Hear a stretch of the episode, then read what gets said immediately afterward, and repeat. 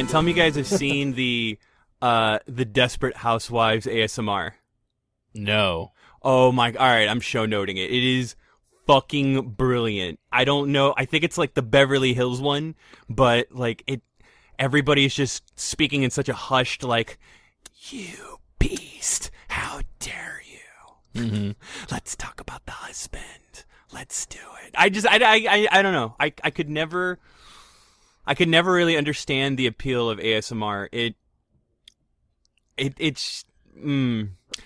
kind of feels like, Jesus, what's the, it gives me like the impression of like a panic room. Like, I don't know what it is. Like, everything is so fucking hushed. Like, every decibel is removed to the point where, like, you can't hear anything but your thoughts. Fuck that. Mm-hmm. It's nerve-wracking. No. Yeah, I wouldn't want that.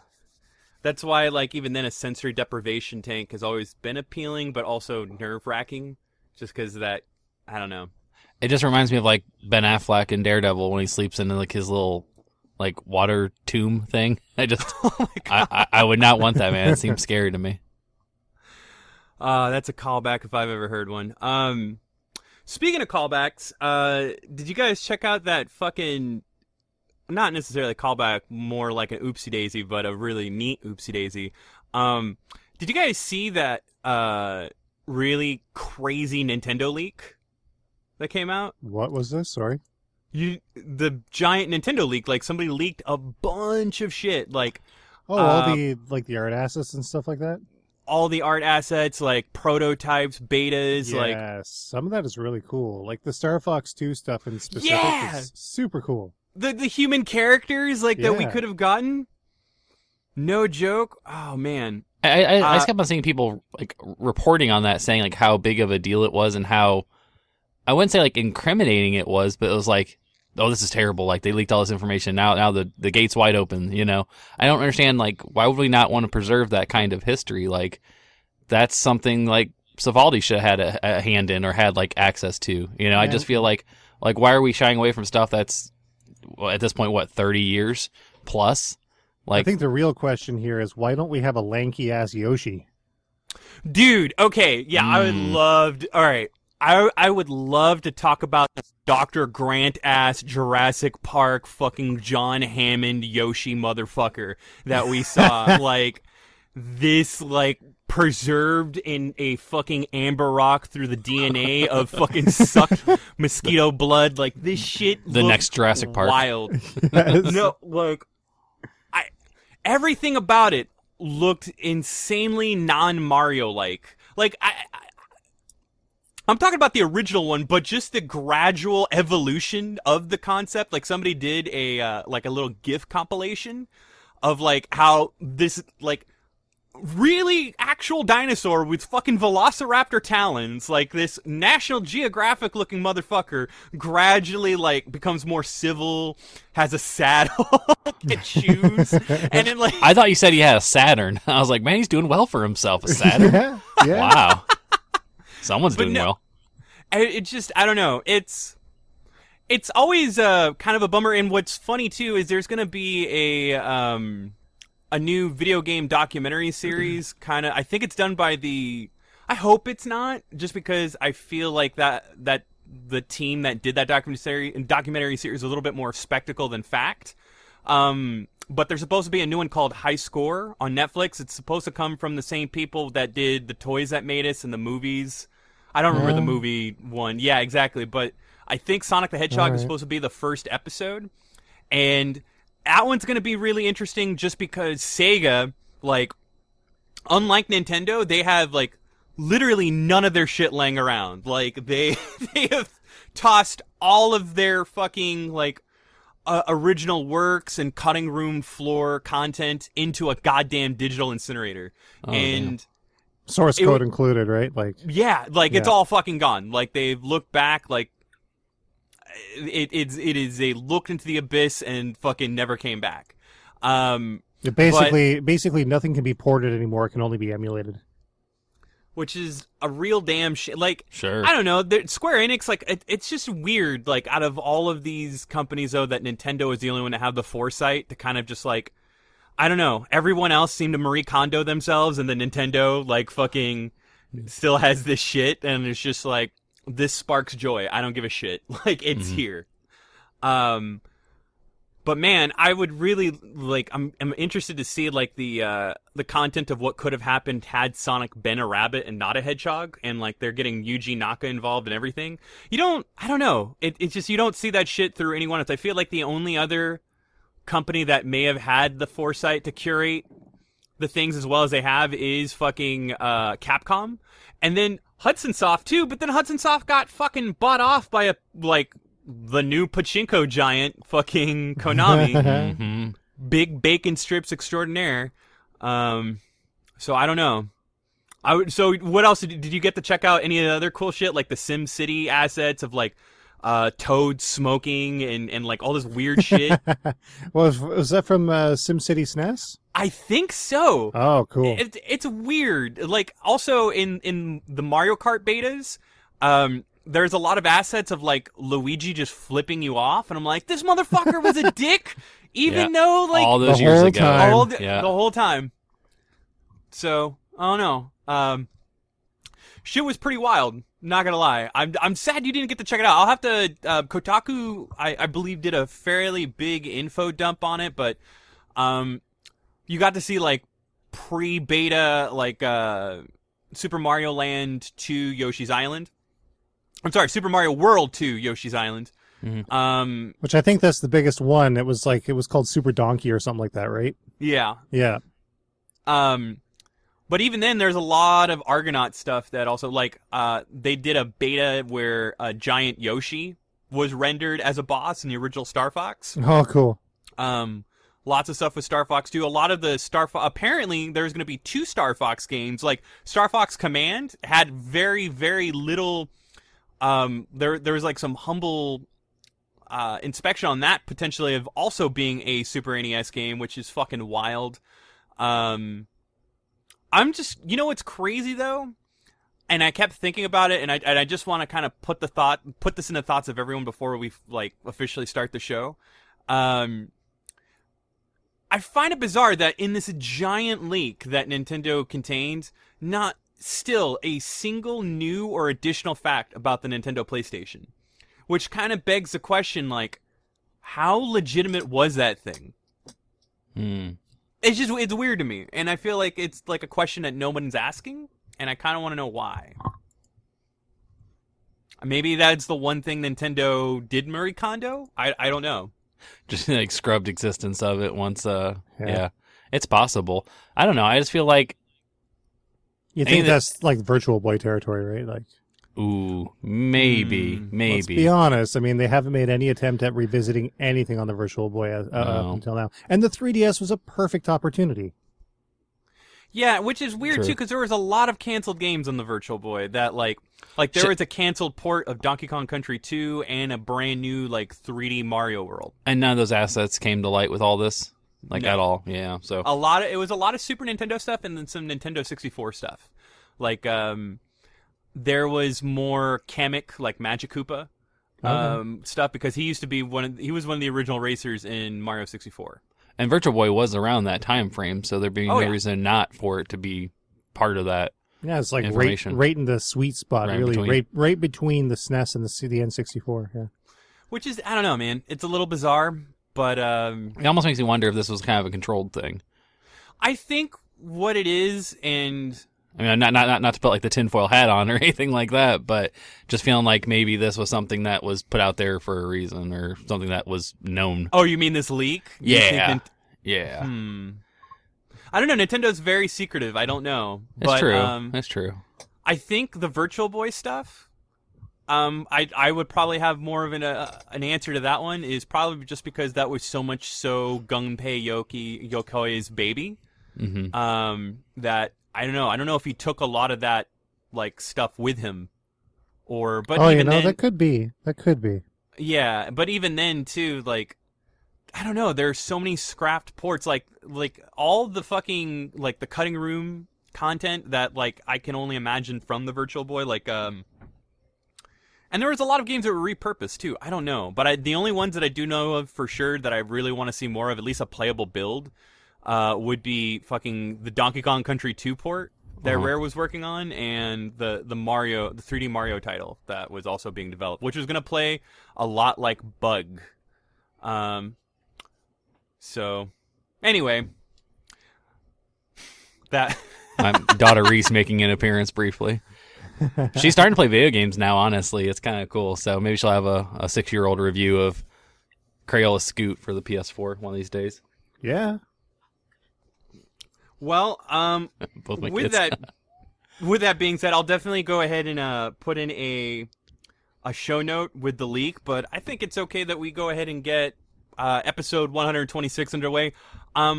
We're just going to talk about what's been in our console, because we're obviously not going to GDC Online. I still don't want to do that. I find the whole experience of a virtual con fucking insane. I agree with this.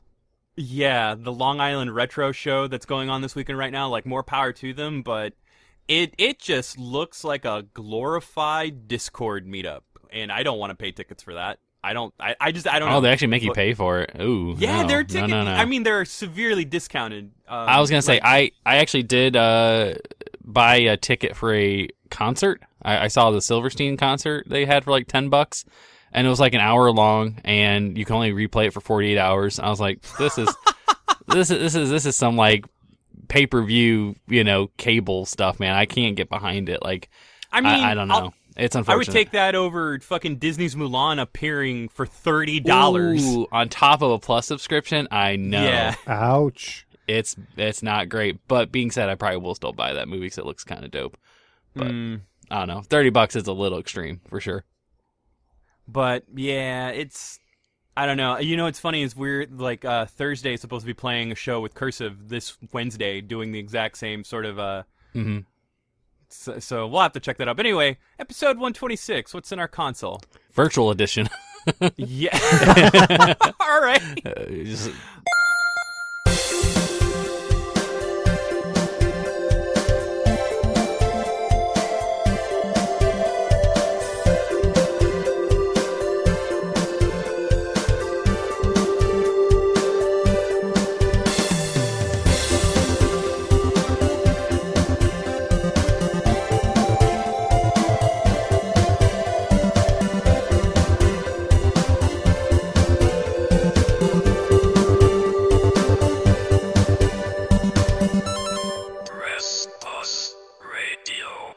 Yeah, buy a ticket on just a bunch of virtual boys over here. Ticketmaster, I guess. Those are called. That's called a Patreon. Andrew, we don't have one of those. We're not an OnlyFans. Now you're talking. Now we're getting somewhere. Now we're okay. Okay, we could probably make that one work. I'm back in. Yeah. Jesus, I'm just. OnlyFans is still like something bizarre to me because we all know what it's for, but I love that somebody's trying to repurpose it for like either cooking and like that dipshit Enzo Amore is trying to repurpose it for like wrestling lessons, and I'm just like, okay. Mm-hmm. I mean, this is something you could potentially do on Twitch, but also why? Now, is it OnlyFans? Are they getting that revenue straight to the content creator? Because I'm assuming if you do it through Twitch still gets their beak wet, they still get their cut. So I don't know if OnlyFans is like a direct revenue or if there's still money that goes to other people, and I don't know. I guess I'm just asking because I want to start mine soon, and it's going to be for a wrestling cooking show. There you go. Yeah, it's going to be for both. Well, I don't know. I mean, everybody else like Kotaku, IGN, they all got their Twitches, but how many of them have an OnlyFans? I mean, we could be the first ones right there and then right there. Sure. I'm ready. I just feel like it'd be such an unfortunate thing for people to like get into your OnlyFans and they're just waiting there with bated breath. They're like, when are they gonna start doing the good stuff? Like, oh, well, we're waiting around here. This dude's just talking to me. Sarah, I think the burning question on everybody's mind is, how are you doing, dude? Like, sure. How are you feeling? That is a very good question. Yeah. So for those not in the know, I kind of spent the last week in a hospital. About almost a month and a half ago now, I took kind of a there was a cardio event that occurred, and it basically was severe enough that I had to have an ambulance called. I went in. They did some preliminary tests. They said that nothing was wrong, according to their readings, but like my strength was instantly sapped. I used to have pretty much unlimited walking range. 14 kilometers a day is what I used to do. And then I was reduced to less than a quarter kilometer. So basically, just walking down the street would get me winded and I'd get lightheaded and it kind of sucked. So I got talking with my family doctor. He referred me to a cardiologist. They gave me a call. They said, yep, come in on Friday, wear some comfy clothes. And I'm like, all right. So I went to the hospital, wore my comfy clothes, got on the treadmill, and in 7 minutes on level 3, it was like someone punched me right in the chest. And I doubled right over, and there was a bit of a spit involved. It might have hit the wall. Oh. But they stopped it immediately. I sat down. It took a while for me to regain everything, and they came in like 5 or 10 minutes later with a piece of paper. They had found abnormalities on my cardiogram. So they basically admitted me to hospital immediately as an emergency measure, and I stayed there for 7 days.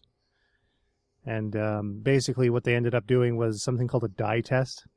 The dye test is what they do is they snake something in through your wrist, and it travels through your arteries straight into your coronary system there, your arteries around your heart. And then they inject you with radioactive dye. So basically they have a real-time x-ray that is firing at you for a burst of however many seconds while the dye is being injected so that they can see what's going on around your heart in terms of like blood flow. And what they discovered was in my left coronary artery, which is nicknamed quote-unquote, and this is no joke, this no shit is what it's called, the Widowmaker. Mm-hmm. They found that I had a 90% blockage right there. So while I didn't sustain any lasting damage, right, I didn't actually have an actual heart attack. If I had a heart attack, it would have killed me. Mm-hmm. So they immediately did a secondary procedure right after that one there once they found the issue, and they threw in a metal stent, and it's basically holding my artery open. So that's where I'm at. They mm-hmm. basically saved my life. Jesus Christ, dude. Mm-hmm. Yep. Inaction would have cost me my life. Yeah. I think a lot has to be said about making sure you get checkups often, you know. And I think that I know for me it's a horrifying thing. I get, you know, like white coat syndrome pretty bad. Mm-hmm. But it definitely is important to get those checkups and to, you know, if you got something going on that doesn't seem quite right. I mean, you know, I'm glad you had the insight to be like, hey, something's not right here. Like, I got to get this looked at. And yeah. I think having that insight is crucial. So it's really important stuff. The thing, too, that made them want to act immediately is because I have such extensive family history. Mm-hmm. On my mother's side, there's congestive issues that are starting to arise. And even my mom, she's only 59. And my father had his first major heart attack at 47. Mm-hmm. Mm-hmm. Oh, dude, strokes are mine. So that's probably how I'm gonna go. That's scary stuff. What's scary is the metal stent. Like, so, how often do you have to get that adjusted? Because that's got to basically be there forever now, right? I'm not sure that I have to get it adjusted, but I do have to be checked in on every mm-hmm. now and again. The idea, I don't know if you know how they work, but basically when they put the stent in, they use the same method by which to do the dye test. So they throw a cable up there, and on the end of the cable is a balloon, and around the balloon is a wire mesh. And what they do is they inflate the balloon, and they actually block off the entire artery to make sure that it's flush against the wall, and then they deflate the balloon. So I felt that. I actually had like a mini heart attack when that went down. Expanding, Jesus Christ. Your heart got 5-minute crafted. Like, that's mm-hmm. fucking horrifying. So yeah, that's kind of how things went down. And 2 days later, they released me mm-hmm. when they did an ultrasound on my heart to see exactly what was going down afterwards. There was a bit of a sluggish wall where the blockage was because obviously it wasn't getting enough oxygen, but it rebounded okay. So I've got a bit of pain every now and again. It's not the kind of chest pain that makes me reach for my Nitro, but I do have to carry nitroglycerin with me everywhere now. Mm-hmm. I'm on 2 blood thinners, mm-hmm. And it's just got me really wiped out and tired. So I don't know exactly what my tolerances are anymore. You can't really drink or have caffeine anymore, can you? Caffeine, they said, wasn't much of an issue, but I think that's more of a choice on my part that I've sort of eschewed caffeine for non-caffeinated alternatives. Like, I don't drink near as much pop anymore. I'm drinking more water and milk.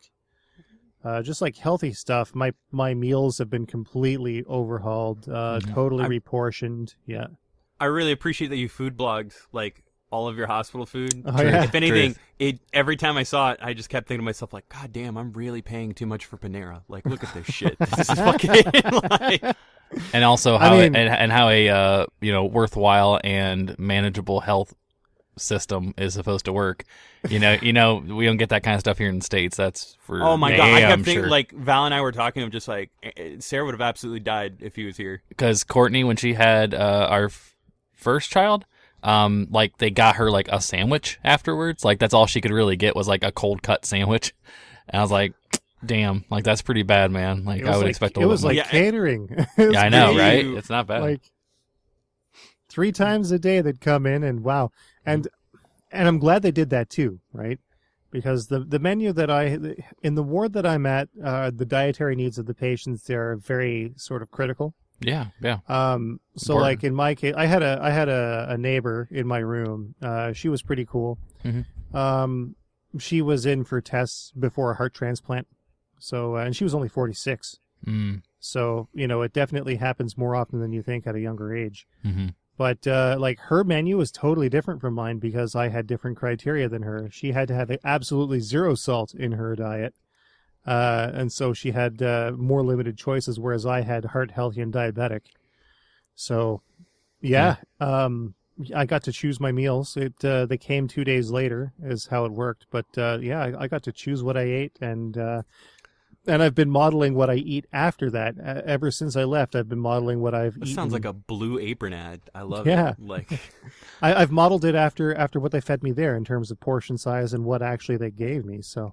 Do they have like conversations with like a dietitian and things like that would be beneficial as well? Absolutely, yeah. They actually gave me an entire pamphlet regarding, you know, the dietary needs of heart patients and what to avoid and what's okay and what I should do with what types of food and such, right? Mm-hmm. I've gone largely vegetarian even shortly after the first event, just sort of in anticipation of, okay, well, if this is going to happen to me now, I'd better fucking shape up because if I don't, I'm not going to last.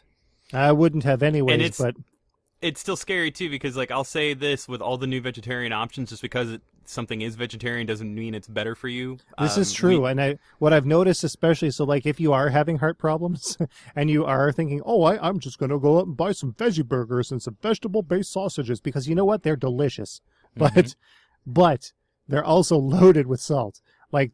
Often, like we found like the cheap ass Sunrise beef burgers, like the little tiny thin ass patties that are dripping with fat. Oh shit! Is that the Canadian Morning Star? I've never heard. I would say so. Yeah, it's close. I would say so. But here's the thing: it had only marginally more fat, half the sodium, and like a third the cholesterol of a chicken burger. Yeah. That's supposed to be like ultra lean. You know what I'm trying to say? Like It's a little fucked up. Same with turkey. I always feel like turkey isn't a good alternative, and that's like you look at it's like it's just more expensive, man. Like that's how it comes down to. I mean, basically, like if I was to, this is a weird turn for a video game podcast. I know. Hey, man, this is good conversation to have. I think people need to hear it too. Yeah, I mean, a lot of gamers are getting on in age along with us here too. So you know, if until you see them tweet that fucking gamer fuel shit, and then you see them. Yeah, if you're from the 1-Up era, then this is probably conversations you need to be hearing. Like, you're of that age. You are of that age now. We need to start thinking about this, guys. Yes. Yeah. But for real, though, what was I trying to get at? My brain gets scattered a bit because of the thin blood. But what was I saying? I was talking about, chicken burgers and stuff. Your best bet is just to buy, like, fresh ground chicken or, like, boneless, skinless breasts. And I bought a George Foreman grill not long ago. I wanted to buy a small gas grill so I could cook stuff outside. But you know what? Daruna did me a solid by insisting we get the George Foreman, because it has been getting a ton of use. Yeah. A ton. Those are nice. We've used ours plenty. Like, honestly, it's been a great thing to have, and it's good for all different kinds of chicken breasts, especially. Like, it's awesome for chicken breasts, for sure. Oh, yeah. Yeah, exactly. Yeah. Mm-hmm. So, like, I've got my roadmap. I just need to follow it, and I don't think that's going to be much of an issue, if I'm totally honest. Yeah. Well, we're definitely rooting for you, sir, and I think it's great that you were able to, you know, have everything taken care of. We're happy that you're still here on the show, obviously. I think this we couldn't do it without you, honestly. So we're glad that you're around. I'm kind of having a slightly hard time recognizing myself in the mirror lately, too, because, like, spending the time in the hospital, I shed, like, I lost 15 pounds in the hospital alone. Mm-hmm. And, like, everything else that I've been eating has been very low fat. So I don't know. I'm undergoing a big change right now. Just take things slow. It makes me feel totally different, but yeah. But also, just take things a little slower too. Like I said, we're all in here as a team. Mm-hmm. We can co-op and do a lot of shit. So I mean, whatever needs to happen to make it happen, as long as you're not. And while I'm here, I just want to extend probably the biggest heartfelt thanks that I can to everybody that donated to my GoFundMe, which Utoast did. I feel bad, dude. I didn't get the chance to. So I wanted to say thank you specifically, because getting out of there, I had to buy $50 worth of medication. Yeah. Just right there and then I had to buy new food. I had to buy, cooking, and I put the rest towards all of the bills that are going to be coming up. Mm-hmm. So we're down to almost nothing, but all of our bills are taken care of, so that when I finally do get back to work, it'll be seamless. Yeah, but big ups honestly to your community. I think they're the ones that really came out in droves. I saw the social media presence. I saw some names that looked pretty familiar. I know they're usually popping up on streams and things like that. So I think you've got a great community. With the people that tune in for Bullet Heaven and everyone that kind of came together and then helped out. Yeah. So really big ups to that community, and hopefully PPR community was a part of that too. But I think everyone came out and really supported. So. For sure. Yeah. And this really put a lot of stuff into perspective for me too. And it's going to sound a little corny, a little lame, but going into this, I was pretty bummed out, just seeing my my YouTube subscribers, for example, dropping by 2 or 3 a day, right? So I was a little bummed out by that. But you know what? I got to thinking after all this went down and seeing the kind of support that I was being given by my community. That who fucking cares about a few subscribers that are leaving for whatever reasons they've got, just because we're doing different content or whatever. The people that matter are going to stay with us, and I'm extremely thankful for that. And I don't know, it's just a lot has changed. My perspectives have changed, and I don't know. There's gonna be a slight difference in the way I approach a lot of stuff, and you're gonna notice that, but. I mean, getting back on the horse is going to take a bit of time, but, I get stir crazy, so I've been poking along with my latest Bullet Heaven review. I was going to say, and I saw a lot of updates on the Facebook and stuff like that, too. So, you're staying busy. I kind of figured if you're going to be laid up in a hospital for a while, you weren't going to stay dormant for very long. And sure enough, no. I was seeing updates on the regular. So it was just driving me insane. Sure. As long as you're not burning the candle at both ends. I mean, none of you, me, we can't do it anymore. No. And, I used to think I was a multi-wick candle, but when they were put out, holy crap. Uh-huh. Yeah. And now look at this. Look at this. We're about just that here. One. Look at these bruises. Oof. Jesus Christ. Dude. The IVs were brutal. I say they poked you something fierce, didn't they? The worst. Uh-uh. And this arm here is where they went in, right there. So it's all bruised up too. It's just the worst. The wrist is what hurts the most, I think, right now. I was stupid. I lifted something too fucking heavy last night, and it hurt for 3 hours. Yeah, I can imagine. I'm sure that's probably the most tender of any place that you have right now. If they're sending full on channels of tubing, through your whole body, through your wrist, that's not great. The whole thing sucked. Yeah, but we're glad that you're on the mend. And it's good to have you on the episode. George is frozen in place there. Holy crap. A look of wrist stuff just got him in a bad way, huh? It did get me. I don't know. I don't know how well I'm coming in through the mic. Oh, you sound good, man. I like this mean mugging you're doing. It's a good screenshot, man. It's not bad. Jesus. I'm just going to screen cap that. There we go. Yeah, take a picture of that real quick, please. Thank you. Cool. That's meme-worthy right meme. There. Yeah. Perfect. There he comes. There he goes. There he is. So, but anyway, I figured as of now, oh, good. So, fuck it. We're still on cast, we can just do that. Christ, my internet went out for a second. Uh-oh. Okay. I'm echoing here. How are we echoing? It's because George is... There we go. Now we're good. Sorry, So, you guys switched sides on me, too. That's great. Flip-flopped on you. Yes. So, man, you either come out of the fucking...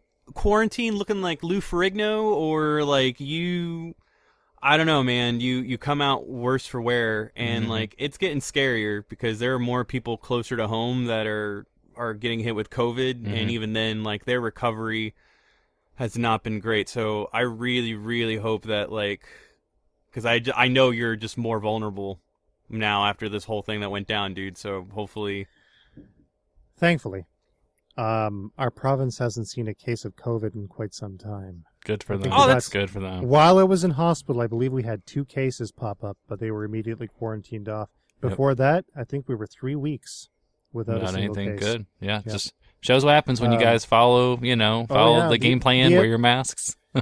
I can't speak for other provinces in Canada like Quebec or Ontario, but at least the Atlantic provinces, we're talking like Newfoundland, PEI, Nova Scotia, New Brunswick, those 4 provinces have done extraordinary things with the COVID management. Good. And dude. I'm going to tell you right now, it really is not rocket science. And anybody who's against it, dude, get over yourselves. Put on a fucking mask. Please. Put on fucking mask. We already. I absolutely understand. It just, and I'm happy to hear that because it is the exact opposite over here. Yeah, like fucking COVID cases keep popping up, and like the numbers keep getting poured on like fucking cheese from like an Olive Garden grater to a white woman who can't say no. Just like it just keeps going and it just keeps going. Unlimited breadsticks, y'all. Yeah. I just don't fill up on them, right? Like, no. Our cases are dude. Might as well be unlimited breadsticks, like the worst fucking kind. Mm-hmm. And the funny thing is too, like our province mandated masks in public areas, and everyone's totally cool with it. Mm-hmm. No, totally over here cool they have, and they're handing out phony cards. They're wearing them like chin straps. They have their nose poking out like their genitals outside of their zippers. Like fucking, it is. And you know what? Here's the thing that really gets me too. It's like, oh, I can't breathe with the mask on. But like, buddy, if anyone has a reason not to wear a mask, it's me, because it's hard as fucking hell to breathe through those after everything that I've gone through here. Mm-hmm. Especially when I was blocked up in there, my oxygenation was garbage. It was garbage, and I still wore a mask. Yeah, it's not hard. Just do it. It's not. It is. It's just not. What I'm just fucking flabbergasted at is like how we're in, like, I feel for you guys, and I want to let you guys know that I'll do everything I can in my power, but I cannot understand how we're pushing for schools to reopen. Oh, I know. Yeah. Trust me, I know. Like, it's bad. It's bad when teachers are being forced to go back to school and then also trying to make sure that their wills are up to date before they go. It's not how you should want to go into a work. Like, you shouldn't have to worry about that kind of stuff, but that's the real truth now. That's kind of where we're at, you know? Gross. Yeah, it's not great. Yeah. It's not great. All right, man. Let's steer the conversation a little bit more over to video games. Yeah.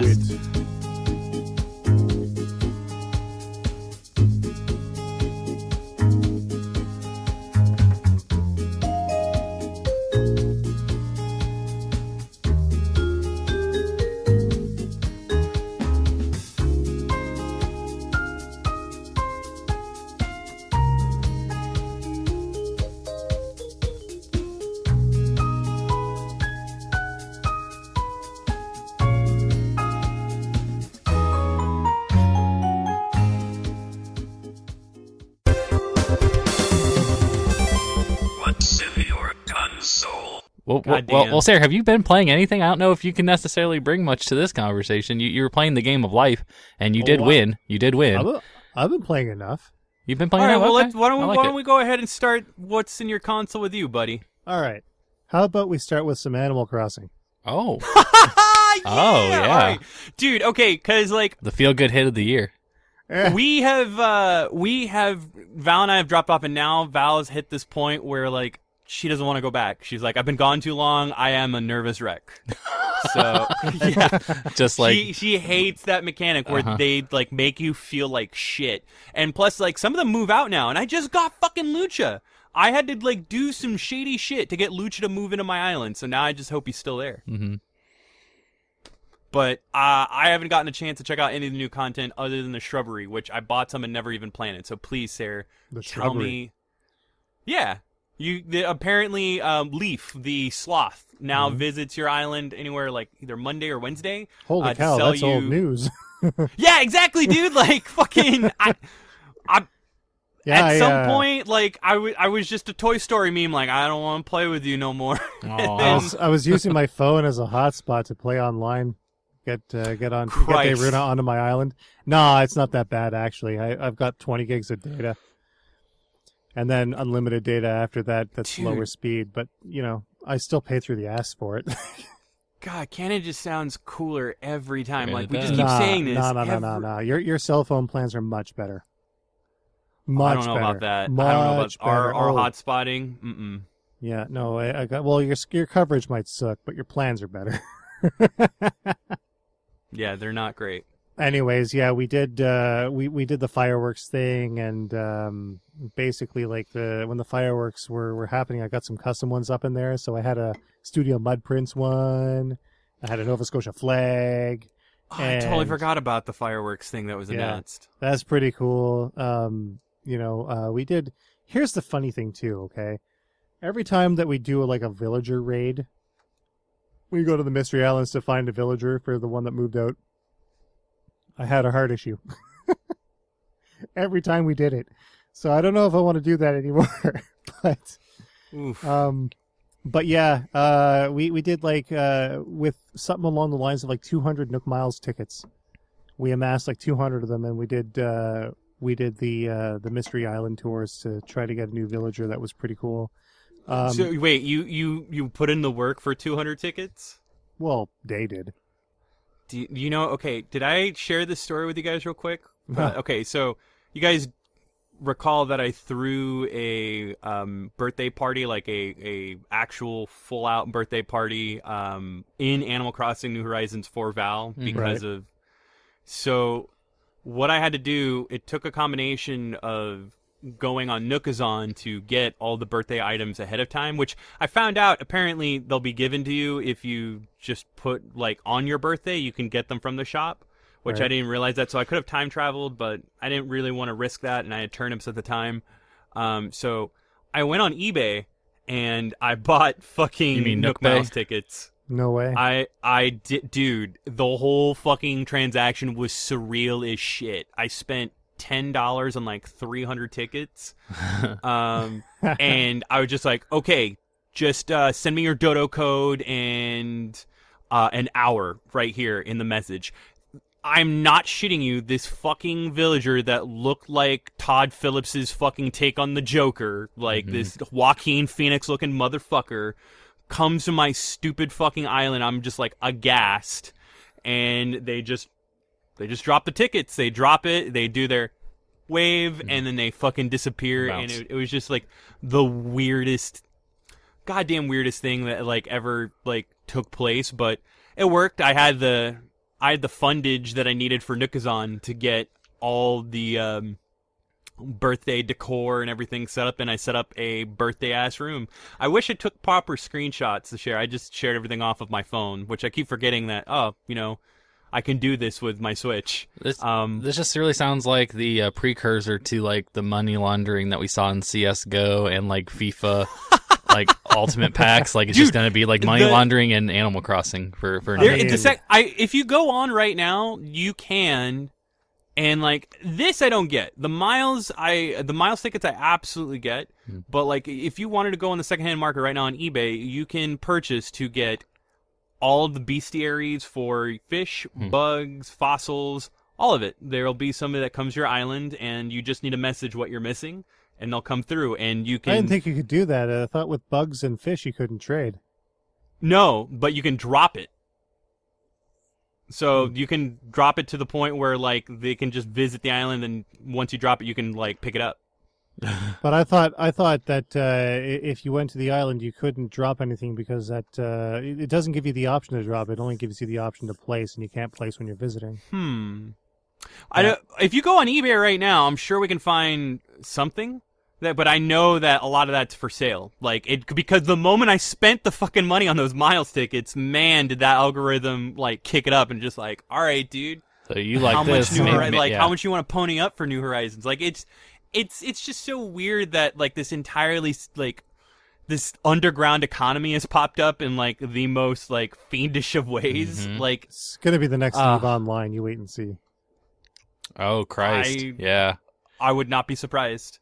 So far, Nintendo just announced, Nintendo and I don't know who produced the figures, but they were able to determine that it is still the most talked about game that has released so far in the year 2020, which is bizarre when you think. I mean, granted, it is a game you play over the course of a year, right? So, right, it does have like it's not a very like flash in the pan in a sense, but like at the same time, like I don't know, I have to ask, just because you know how hard we went into it, but I think we hit it too hard. What's like kept you and Ren going?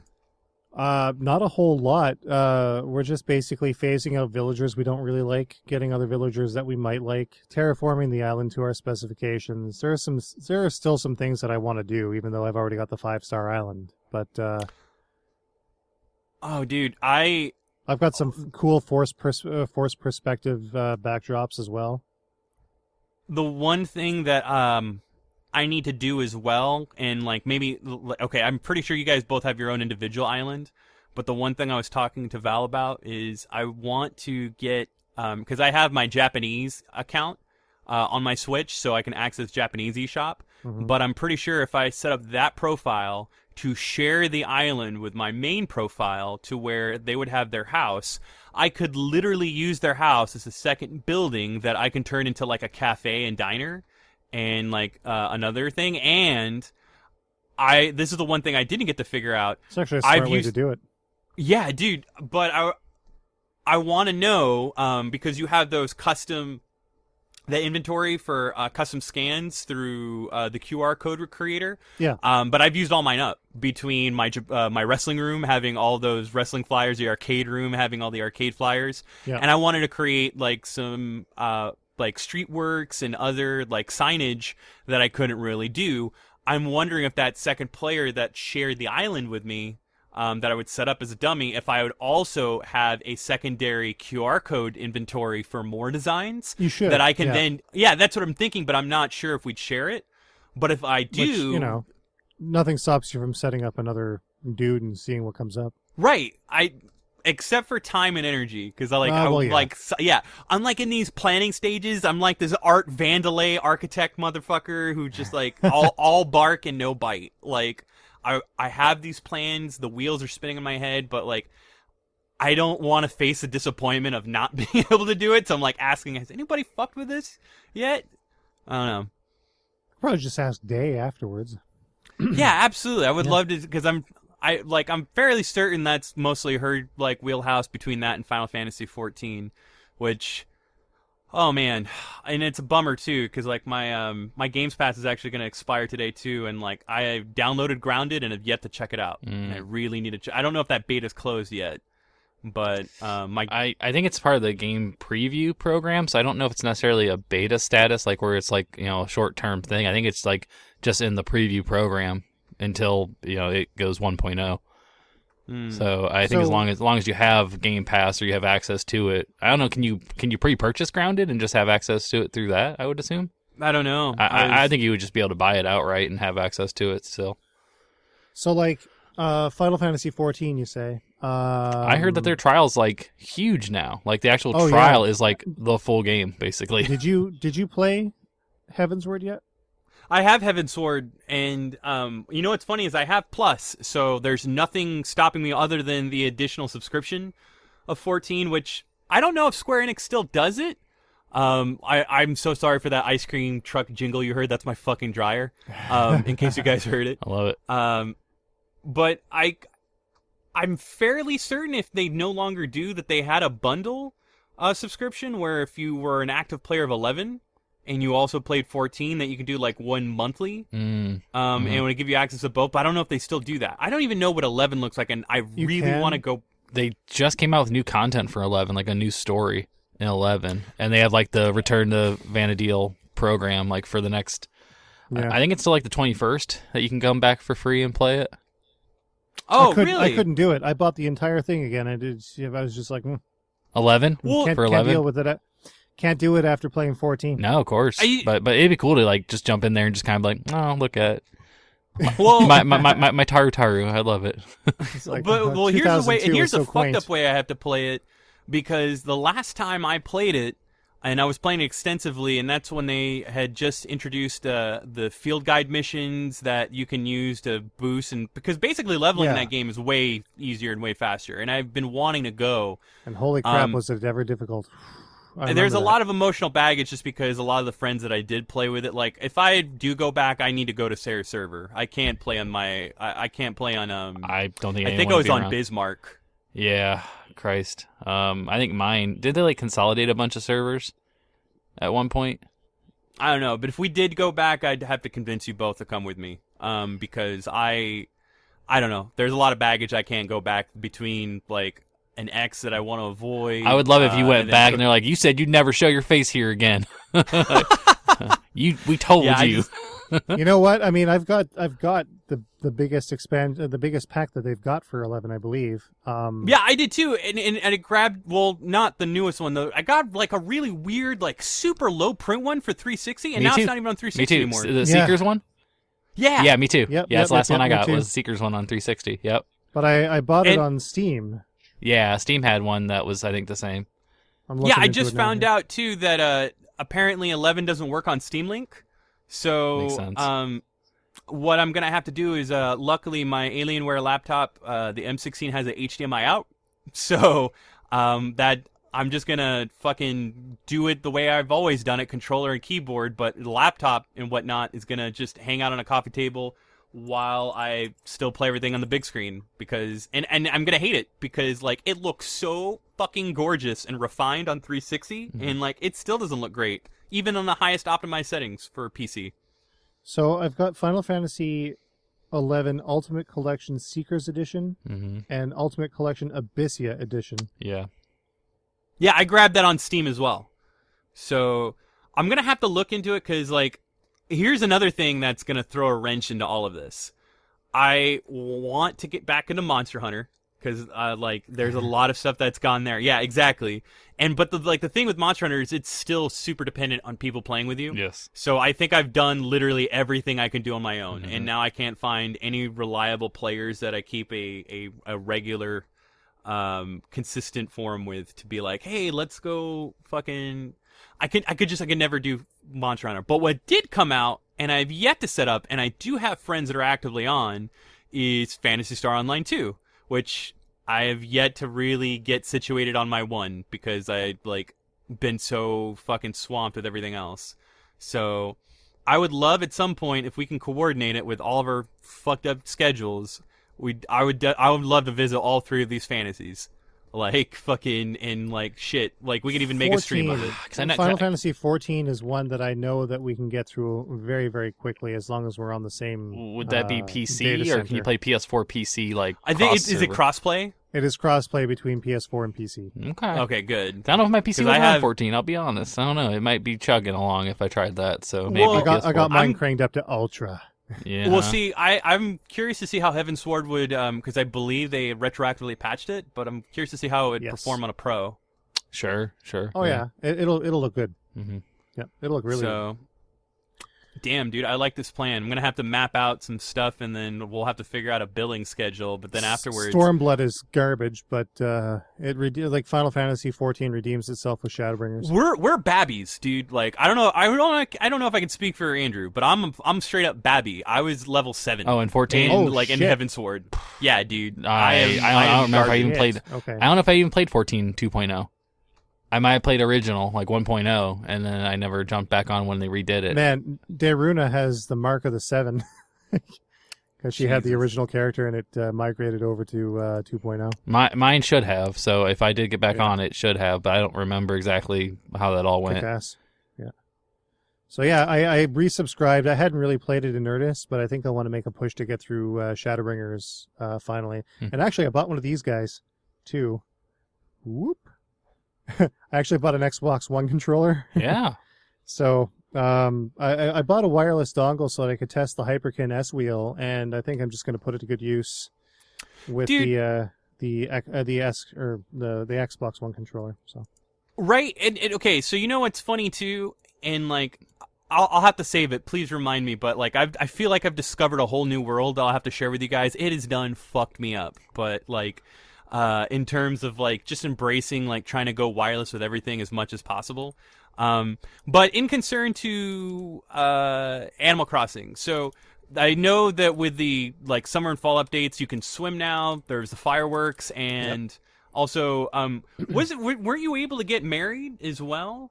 No, that was just something that someone did. You can get marriage items, but you can't get married per se. Okay. Yeah. I don't know if they, because I didn't quite understand that reveal too much. Like I'm gonna be honest, I didn't invest as much attention as I should have. But I do know that like the next update is supposed to come like around September to October, right? For Animal Crossing. I don't know. It's something that, I mean, all of our friends that have played it. I mean, they're all, for the most part, remaining somewhat consistent in it, so I'm sure it wouldn't be too much of an issue for us to, like, get in. Like, I missed my real birthday in it. My birthday was just a week ago, and I'm like, oh, I should, but, like, you know, it is what it is. I'll have to, at some point, set some time to go and visit it, and I can't, but I'll tell you why later. So anyway, aside from Animal Crossing, you guys have been able to parse out villagers, and then you guys got the 200 Nook Miles tickets. Let me ask this. Okay. And Val and I also ran into this a lot to where it kind of killed our interest. We kept running into the same islands. We just kept hitting the same islands. Are you guys, has Nintendo gotten that shit figured out? That's kind of how it is, to be honest. There's like 8 or 9 or 10 different islands that you can hit, but some are harder to get than others. It's the villagers that are different every time. So that's what makes them really worth visiting. Well, see, I haven't even gotten to the point where like I've really only curated one villager, and that was Lucha. And even then, I feel like Lucha is one of the few. Like I'm wondering, because we were talking about that second economy. I'm wondering like if the NFC cards are just as hard to get, because there are some that I know I can get through the NFC cards. I'm just really bummed that like literally nothing's been done with the amiibos. Like they're worthless. I was gonna say, I remember those NFC cards. Yeah. And I remember them being like no one cared, and now all of a sudden it's like we have a few of them that are worth like hundreds of dollars at this point. God, yeah, man. From Series 1 Animal Crossing amiibo cards, yeah. Damn. Like we've got Fauna, for example. So it's funny is like Val and I like we've fallen in love with Amiibo Festival. I still like I would love a Switch port, to be honest, just because I feel like it really did not get the due it should have gotten. And granted, it was very gimmicky and probably like a really dumb excuse to sell Animal Crossing amiibos, but like just being able to integrate it, like, I mean, even Happy Housemaker, they've found a way to retroactively connect back to the fucking Pocket Camp has a place in New Horizons. If anyone can figure out how to integrate everything and just make it like one nice big climate, it's Nintendo.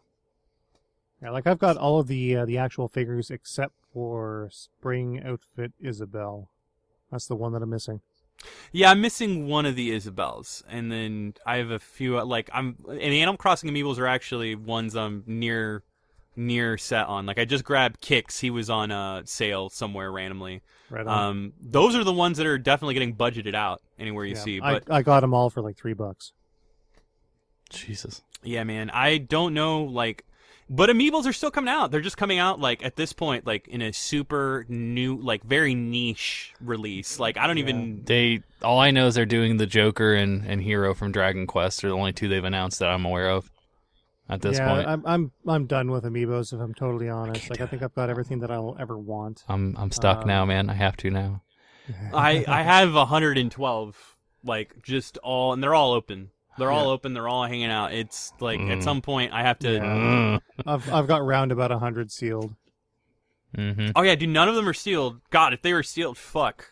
Like I'm still. It looks like my basement. I've already made the decision to like sell this set that like I need to get rid of because I just don't have the room for it, and I'm fairly certain. I don't know if they'll still go for anything. This fucking Breaking Bad set that I did not let breathe. So.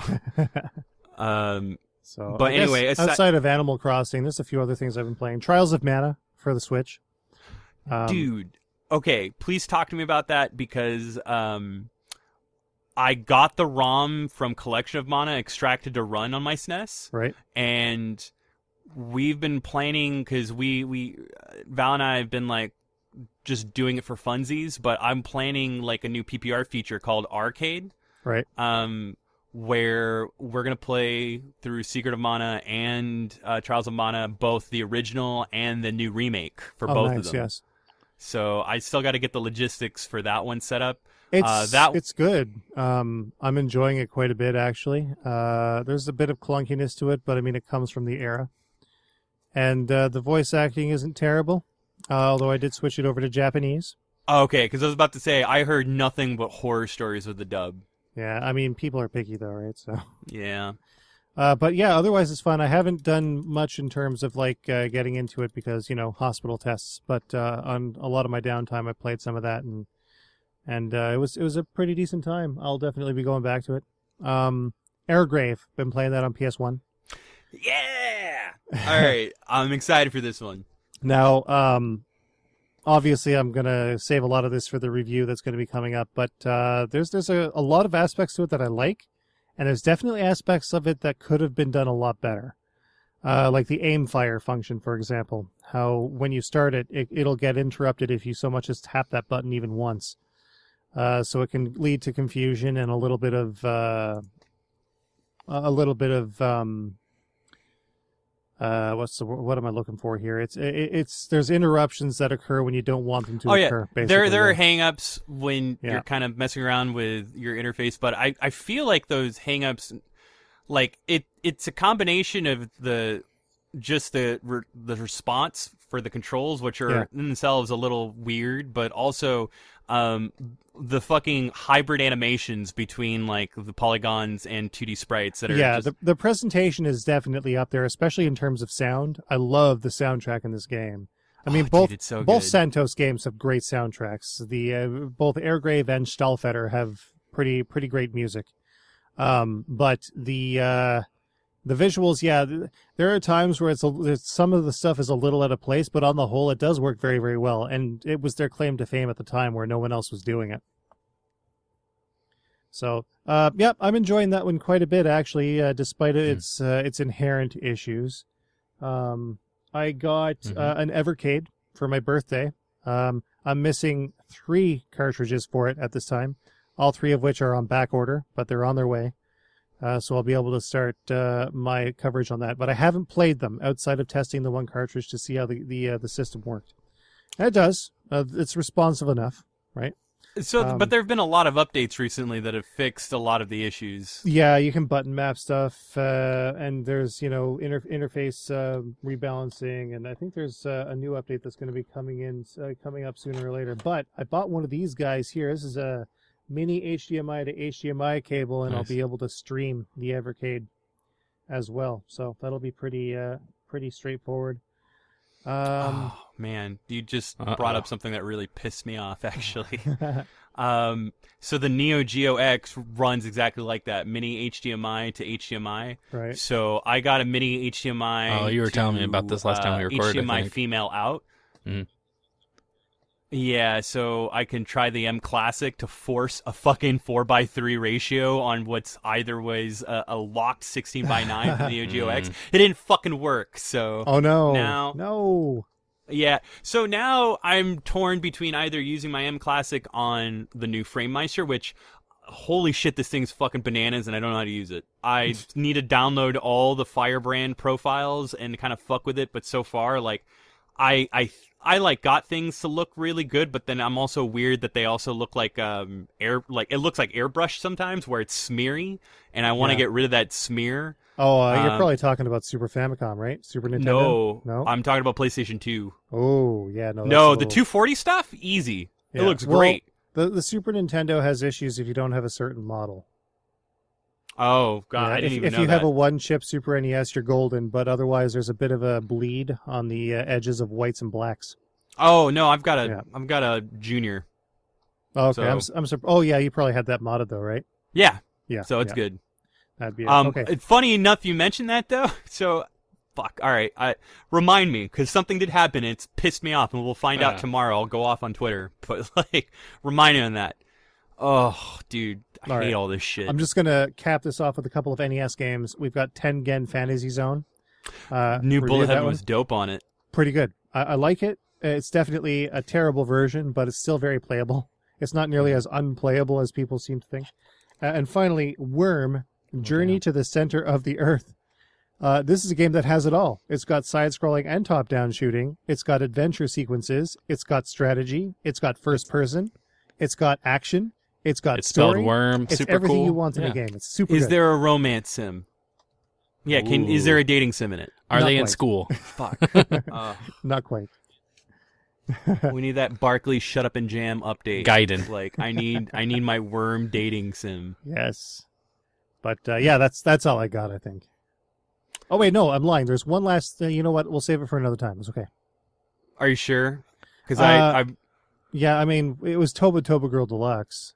I didn't get the chance to watch that either. It's the Game Boy game, yeah? Yeah, a physical Game Boy release by Tangram and First Press Games. They sent along the collector's edition for us to check out. Comes with a 2-disc soundtrack in the little box. They're little 8-centimeter discs, which is pretty cool. It also comes with like a poster, full-color manual, the little plastic tray insert. Like it's a legit Game Boy release.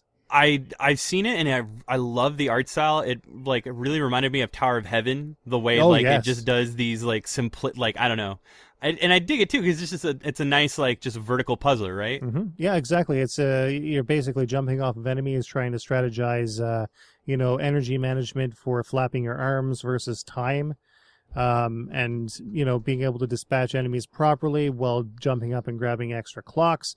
It's a lot more in depth than someone might think at a glance, but it even has Super Game Boy compatibility. That's crazy. It's pretty great, yeah. So it comes with its own custom background and everything? 100%.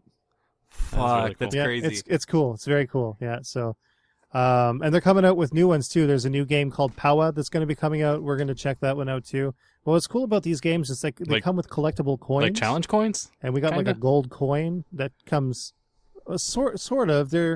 It's like when you go to the mint or you buy something from the mint and it's preserved in a plastic case to maintain the coin's luster. Yeah, same sort of deal. They have them gold, bronze. Is it random what you get? A gold one.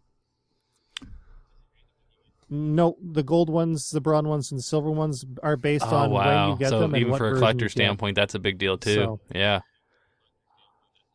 Exactly, and they even sent along an original Tobu Tobu cartridge as well. So Tobu Tobu Girl Deluxe is the full boxed Game Boy Color version. The original was for just the Game Boy, and there's only 150 in the world right now. Jeez. So they actually sent one of those for us to check out too. So big ups on First Press.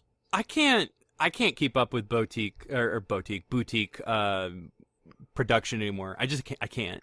I'm already a part of. There's too much, and like even then, like Limited Run finally released their replacement Saturn cases. Gone. Oh, wow. I gotta wait for that second wave. The analog pocket. He didn't even get a pre-order. I know, man. Elijah Wood like less than an hour. It was gone. Jesus. Minutes. Yeah, it was minutes like, actually. Yeah. Oof. 8 minutes. Yeah. And like we could really use that for like. Some Neo Geo, like I said, I really want to like get that Woozle shit going.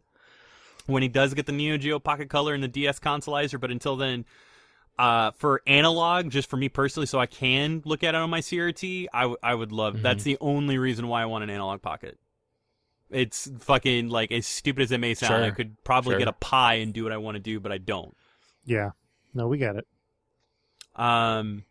That's it, by the way. I'm totally glad you're playing stuff, man. I'm surprised. Hey, dude, like, I would see, and that's the thing too. Like, it's so weird because I have like this new mentality towards it. Like, the Jay and Silent Bob Mall Brawl game is out for NES, and you can get it directly through either Castlevania or Limited Run, I believe. Or I think Limited Run's finally sold out, but Castlevania still has a few. But I'd rather just get the ROM at this point and just put it on my EverDrive. I would rather get the ROM for Tobu Tobu Girl and just get it on my EverDrive. And like, I would totally buy. I'd recommend it. It's free. You don't have to buy it. It's always been an open source free game. But if you wanted to, and I did, you can chuck a few bucks to the dev, right? Absolutely. Yeah, absolutely. But that's like, I don't know, that's the state of mind I'm at right now with that. But before I go into that, Andrew, so I have three things that I was going to bring to the table.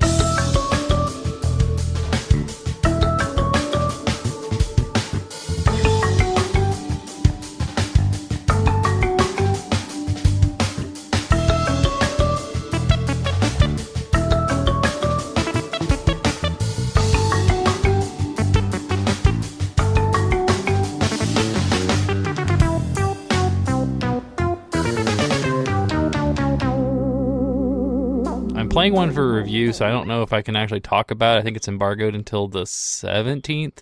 But the things I can talk about, things I've been playing, Maneater.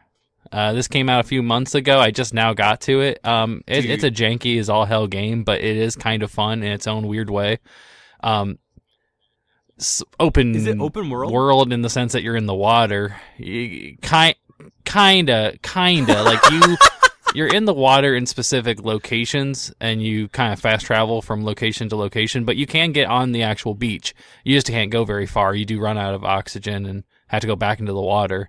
So is it like open world in the sense of the first Tomb Raider remake, where there are like these sections? So you will be in a section until you fight basically its version of a boss, which is like, a shark hunter. And you'll kind of progress and do missions and do objectives, upgrade your shark, and then once you get this specific boss, you defeat that boss and you progress to the next world or the next body of water. You kind of do that until you get to the main boss, who's, spoiler alert, if you guys don't want the story of a Maneater spoiled, you're a baby shark whose mother was killed, and you're going after the shark hunter that killed her.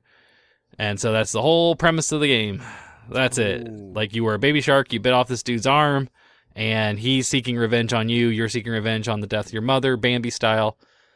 That's pretty much the whole story. Reverse Bambi. Now, if they would have gotten the rights to that song, that of course should have happened, but they didn't. They didn't. Yes. Oh, that's too bad. It's a janky game. It's like if they took Saints Row the Third and put it on the Wii. Is kind of what it looks like to me. It's really bad. But I think really? It's forgivable. Oh man, you're the first person. Like, everybody's. It is fun. That's the thing. It's dumb, stupid, janky fun, but it's good. So it's good jank then, yeah. Kind of like a totally reliable delivery service. Yeah, but it feels like the physics are even worse. You know, like they're even worse. But no, it is. How? You're underwater. Like what? Oh my god! It's how do you the camera's so bad. The navigation is like just. It's horrible. Like, you'll have a marker on your map, like, go here. I'm like, how the fuck am I supposed to get there? It's in the ground. Like, I'm in the water, dude. Like, what do you want me to do? I can't burrow. Can I? Like, can I do that? Can this shark burrow underground? I don't know. Are you guys? I did see A Striker on Giant Bomb was playing that, and I saw that, and I was like, oh, this looks dope as shit. The one crab had like rocket strapped to him, and he got shot into space basically, and came back down with like a fucking just like asteroid elbow drop. It was pretty cool. I would. The answer to that is yes. I would absolutely want to play that. Yeah, that would be amazing. Oh yeah, it's kind of like EDF, but like if EDF, like the monsters, like. You can play as the monsters is what it looks like to me. It looks really fucking cool. So yeah, that might be our next Yeah. Limelight, yeah, I was gonna say Limelight would be perfect for that. Absolutely. But yeah, Maneater. I played a few hours, and it is fun, but it is a broken game, so you have to kind of go into it knowing it's not going to be a polished experience at all. That's so weird because it's not. It doesn't have a $40 price. Retail. I would say, unfortunately, that's kind of budget for us nowadays, right? That's... Like $40 is considered budget. I think I've never seen a title unless it's downloadable only, like physical disc release. I've only ever seen the cheapest being $40. But it has been going on sale for $30 quite often. I mean, that's when I grabbed it. Was when it was on sale for $30. Yeah. Okay, I grabbed Trials of Mana for the Switch even. Yeah, like Switch which tax would be and all for $40. A better investment. Speaking of Switch RPGs, I also started playing Tokyo Mirage Sessions Sharp FE. I don't know what they call it on the Switch version. This one came out on the Wii U originally, and I bought it and never played it. Like, I legit just bought because it was Atlas. I was like, I'll buy it, of course, and then never touched it. I don't know, did any of you ever play it? Yeah. I bought it and have yet to, but I grabbed it on, I was late to it. I'm like, everybody always talks about, like, how good it is, and I haven't gotten the chance to sit down with it just because, I don't know what it is, man, but these Shin Megami Tensei games, they have a hard time grabbing me. I want to say that, well, I don't want to say it. The truth of the matter is I pre-ordered it, and I finally started playing it on the Switch because it came out earlier this year on the Switch, and I bought it when it was on sale here recently. And yeah, I bought it on the Wii U, never touched it. And I think this was the first time where they're kind of doing like the Shin Megami Tensei Fire Emblem crossover was what it was kind of touted as. And I started playing it, and I don't really see necessarily where the Fire Emblem stuff comes into play. I think it's just an aesthetic alone, like. I don't know if it's a spoiler. It's just in the first like 30 minutes of the game, but they have what their version of Persona is. It's called a Mirage, and one of the Mirages, the name looks familiar from a Fire Emblem game, so I'm thinking that's where that crossover comes into play. Is it like some Kingdom Hearts-ass shit where it's very much its own thing, but it uses like just... familiar. Yeah, and I think that's what they're doing. I think they're taking a lot from that universe and incorporating it into the Mirages. And I think like from like a character, like the way the characters are designed, I think maybe has some Fire Emblem influence, but it is very much just a Persona game, in my opinion.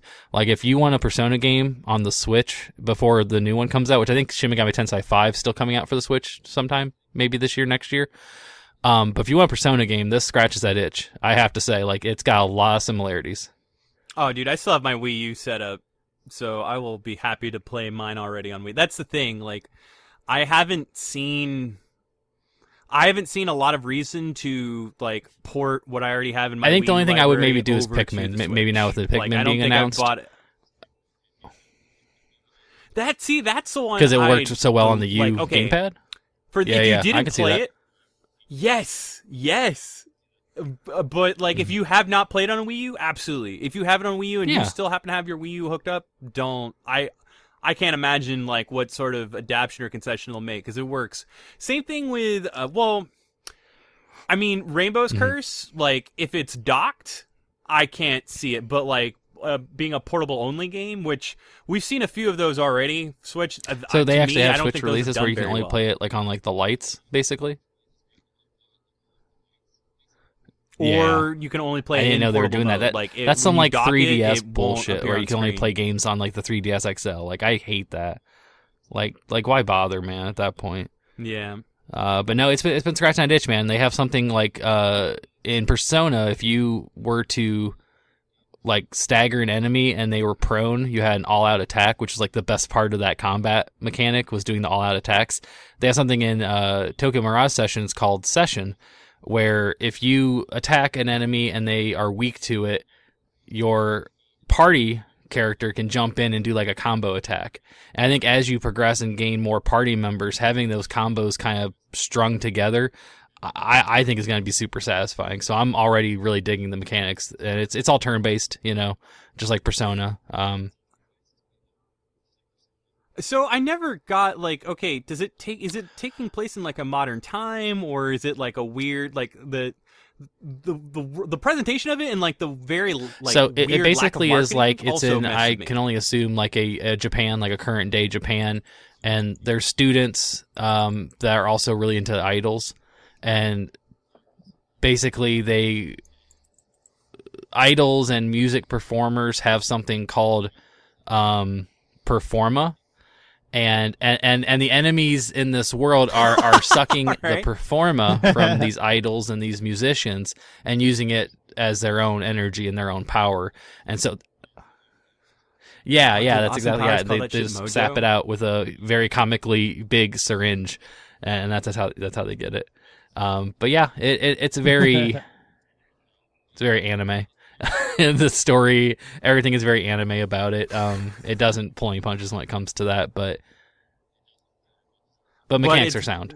Okay, so see, I was gonna say, yeah, that's the thing. I guess if you're not into like that anime kind of presentation and not big on like just what Persona would bring to the table, like if you're not a big fan of Persona, you're not gonna get anything extra out of this. It's very similar, in my opinion. They don't bring anything to it that makes it different or stand out from like playing a Persona game, but if that's what you want, then this definitely does fill that void, in my opinion. I don't know, man. I have no shortage of JRPGs, especially like old ones that like it's funny. I just finally got the English translation of Dragon Force 2 done and I have it on my Saturn now, and I'm like No. Why did I do this? I have literally no time. But no, you could. But I want to very badly. And this will go into a whole other fucking. But yeah, no, that I want to. Believe me, I absolutely want to. And at one point, I will sit myself down and make myself play through Persona 4 and 5. I can't stand the lengthy exposition. There's too much talking to where none of it's interesting. Absolutely, and I think that's... I don't know. I always liked story in 4. Nothing about 4 really turned me off. I would say if you're going to play 1, play 4. I've heard good things about 5, but I myself have not played much of 5. So I would say if there's 1 to play, I would say 4. 3 is great. 3 is probably my favorite, but 3 is also very... It's not... I haven't gone back to playthrough, but I just remember all the status conditions. I would say it's not gamer-friendly. I think 4 at least has mechanics to where you can kind of mindlessly grind that game and enjoy it, but 3 had too much going for it where it kind of punished you as a player. A little bit harder. No, I just remember I had to cycle out individual members and then have them individually go in and grind them for a hard bit because the conditions would make them worthless. And when you're actually making progress, you get sick, you have to leave. It was not great. So I would say 4 if you're going to play any of them. I lost a controller to Persona 3. Yeah, but that's weird, though, because the story in 3 was, like, I don't know, to me, infinitely more interesting, but I think it was also dialed back than 4. Because, like, 4 is just, like, okay, yes, 3 is nice, some dark slice shit. Of life, like, you know, high school setting. So, I don't know. I'll have to... the fighting games make me want to love it. Like, that's FOMO makes me want to love it. I'm sorry. Yeah, that is... I wish I liked the fighting games. They're good. They're very talky. They're also very talky. Yeah, they're way too talky. Yeah, exposition heavy. That was one thing that I I was just like, oh, I guess people who love 4 will love this shit. It's true. Because like that's all 4 was to me. And then so those two games, and then just recently started picking up Skater XL. I've not played a whole lot of it, but I definitely wanted a skateboarding game. Is this the remake of the first one? Brand new game. Yeah, I don't know what they would be remaking. Brand new game. Because, I don't know, was there a Skater XL or Skater? Oh, that's the thing. Skate. So that's why I wanted to get this because the controls are very similar to Skate. But I would say if you're going to get it, I can tell you from experience, get it on PC. There's a decent mod community right now on the PC version where you can get like created... levels, you can kind of tweak the mechanics, you can tweak the physics of the game. So if you want to do some really stupid shit, you can do that on PC. Console has none of that. Like they did roll out a couple of user developed maps that the developer said, okay, we'll put this in the game. And I'm guessing they probably will support it with like post launch content. It's $40, another one of those quote unquote budget games on consoles, $40. But it's okay if you want to just skate around in a sandbox, and that's really all you can do. There's no story mode. There's a few missions, but you can complete the missions pretty much like in a day of playing. And then the rest is just you just skating around. I would say if you're going to play it on PC, but it's good. I mean, it's okay. You know, it's passable as a skating game.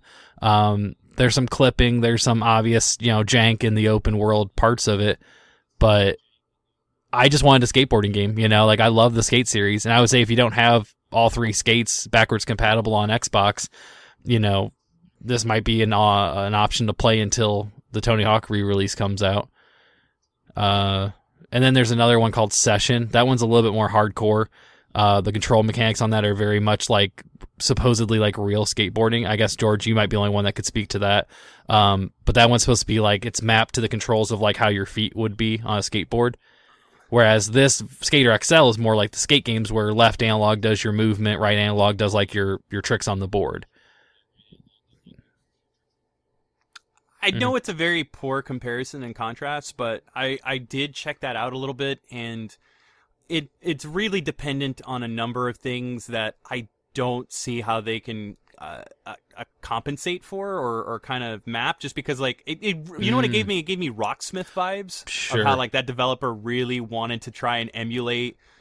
But with Sessions, I mean, just with the fundamentals of like a kickflip and foot placement, like that alone will determine A, the spin, and B, the height that will allow you to like A, catch the board in the air and smoothly land back down versus mob flip or do anything else.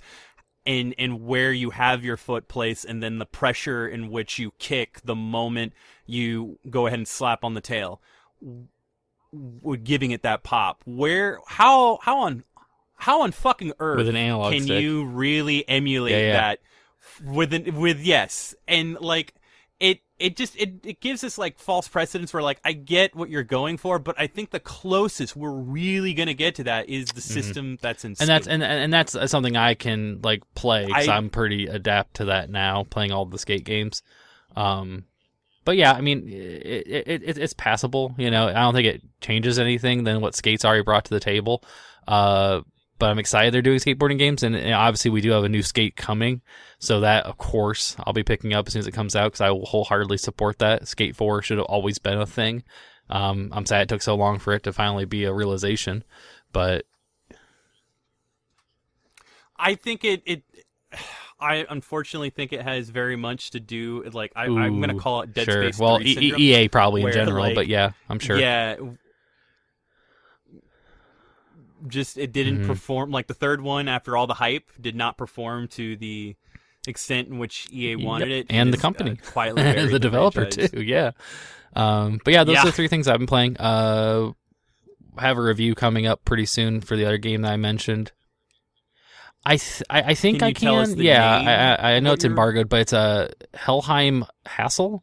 It's by the guys that made Manual Samuel. I don't know if you ever played that one. Yeah, it's a puzzle platformer game. It's pretty cool. They kind of showcased it here recently. Steam had like a summer indie game showcase thing, like kind of like around the time of E3, and it was one of the games they were showcasing. It's that's something I've been playing on Xbox, and we'll have a review. I think it's embargoed till the 17th, so that should be my next upcoming review. Yeah, neat.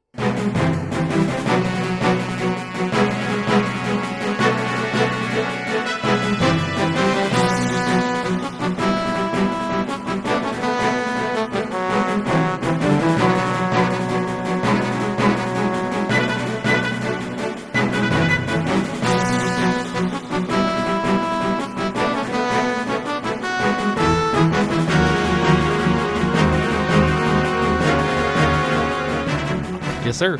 Let's see. I guess it's my turn now. Man, I've been fucking around with a lot, but before I lose track of that, I mentioned to hold on to that thought about the Super Nintendo. So for my birthday, and I love these things, but like, man, oh man, and I don't know, I've done all the diagnostic testings that I could. I finally got some 8-bit DOE controllers. So I've got the 8-bit Do gamepad for SNES, and I've got the N30 for NES, and then finally I also grabbed, or she got me, sorry, I didn't grab, she got all this for me because I asked, and I got the M30 for Genesis. So these controllers are incredible. They definitely function and respond the way I would want any controller, and they feel amazing.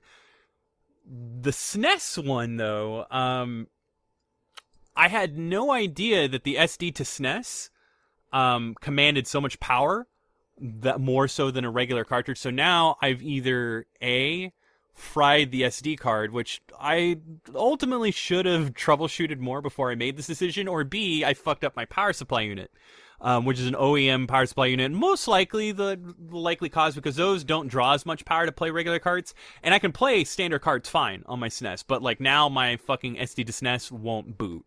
And granted, I should have probably just checked the SD card, but I like told myself, and we're not sponsored by any means, but I'll tell you here and now, I'm going to endorse the fuck out of their products. I love their products, and I have a power supply unit coming in tomorrow.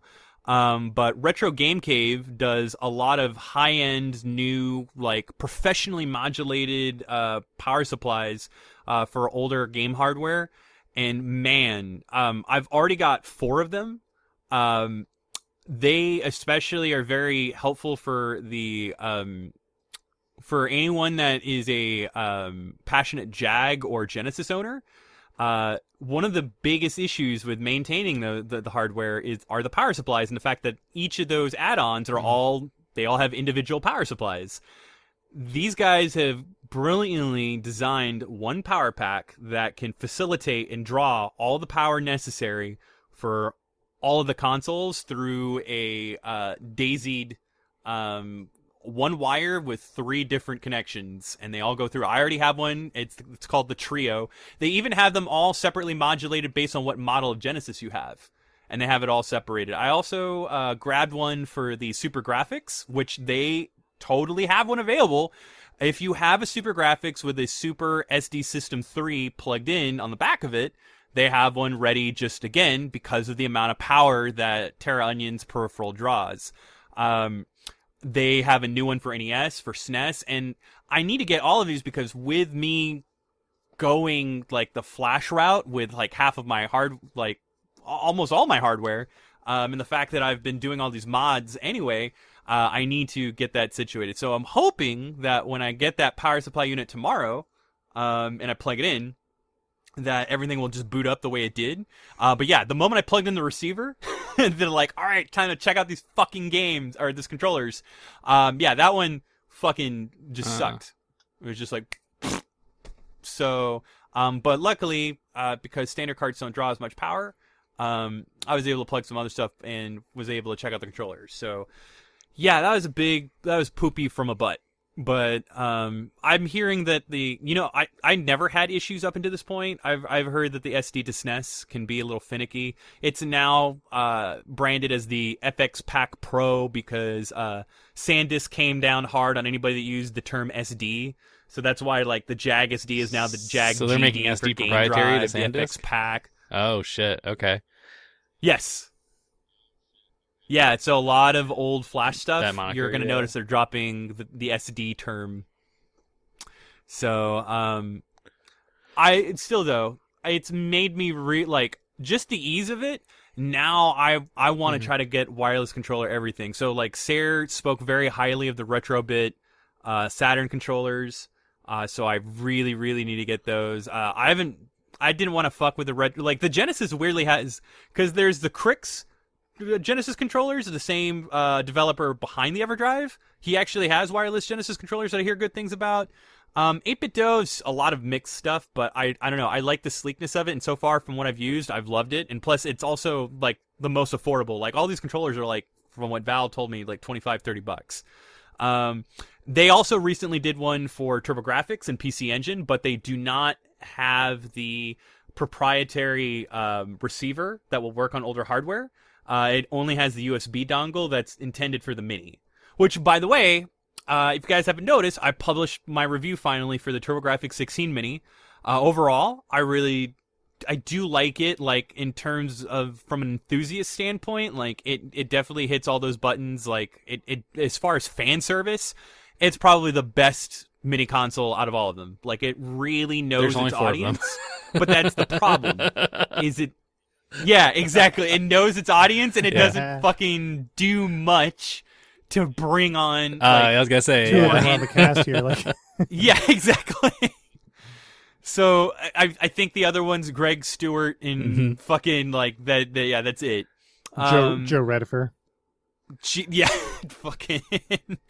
I was really disappointed where like there could have been a prime opportunity here from Konami, and just like the game selection, the lag. Holy shit, the lag. We were talking with I was talking with a friend of the show, just a good friend, James Milkey, and he has a little boy that he's like gradually reintroducing into like not only old games but like his boy loves Kirby. So he was just like, you know, hey man, I bought one and I really want him to fuck with Bonk because I feel like Bonk is something. Dude, that alone is one of the biggest indicators where like there's and you had that GIF there too on the review. I thought that was really cool. Yeah. Showcase it. Yeah, I did everything I could to like accurately measure frame by frame.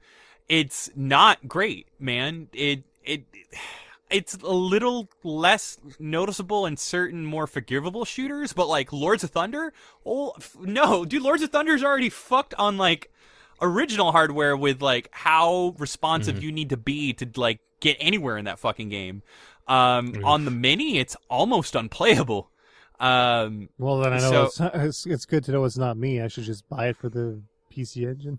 Well, like, yeah, I was about to ask, Sarah, like, have you fucked with it, like, on your mini? Oh, yeah. And it did you notice that, like, it is not fucking easy to get through at all? I mean, I made progress, but I wouldn't say it was easy by any stretch.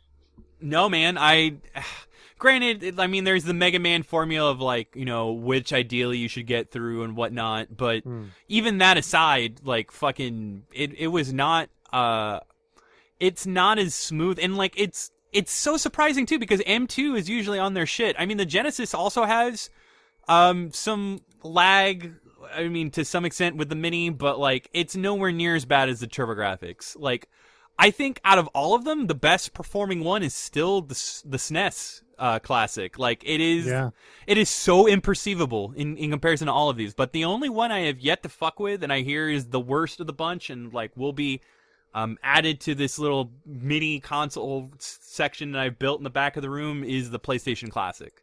You know, the Genesis, the PlayStation Classic is miles ahead of the C64 Mini. Oh, yeah, I will say that the C64 Mini I have, it's not fucking great either, but... Fuck that thing, it's trash. You know what, dude?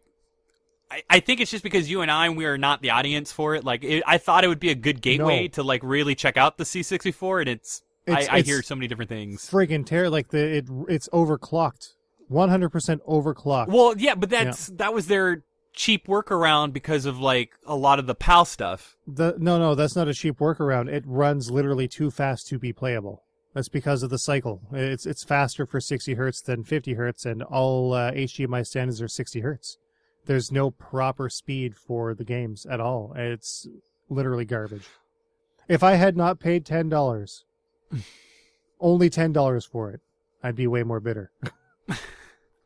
But speaking of the C64, a close analog to it, I would say that I've had way more fun than I thought, and it was a Pandora's fucking box, y'all. It's like the equivalent of like discovering the ham radio and then like finding like the very dedicated community around it. But I finally fucked with the Panasonic MSX2 that I got, and then I got the Mega Flash ROM SD plus, so that way I didn't have to plunk the hundreds of thousands of dollars in a lot of the software that like commands. But holy shit, dude! Like, to call this a video game console would be fucking weird because it's really just a computer. Like, just to extend, like I accidentally deleted a system partition in the game, in the console itself, and had to restructure and actually fucking like download hella old zips. And had it not been for my mega flash ROM, I would have bricked my fucking MSX. So, which is weird. Yeah. Rough. I was able, everything's fine, but like it has a completely different way to go about it. So the reason why I got this particular flash cart, and there's a few other ones. I've been like still eyeing the Carnivore, which at this point I just want a fucking like flash cart that has like a fairly easy UI, because that's the one thing I hate the most about it is it uses this UI called Nexer, which is its default, and it is fucking rough, like Sandra Bullock the Net rough, like fucking it's just like raw code that is just navigated in a way that is not very friendly. Like, for example, and a lot of that has to do with my particular model, because the model of MSX that I grabbed was intended and branded to be more of a game console than a computer, but it has its own, Panasonic put its own firmware, and it's even got a few built-in games.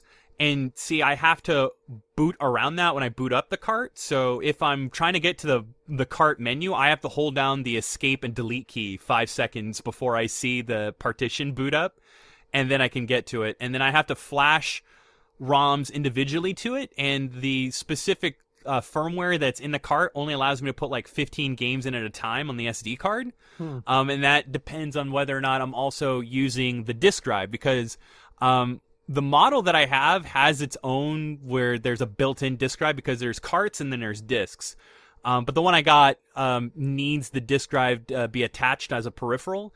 And instead of doing that, the cart can emulate it just fine. So I got to play SD Snatcher, which has an excellent translation done by Melchior. And if you guys want to play this as well, like, I'm going to show note it. It's fucking incredible. But the MSX community is...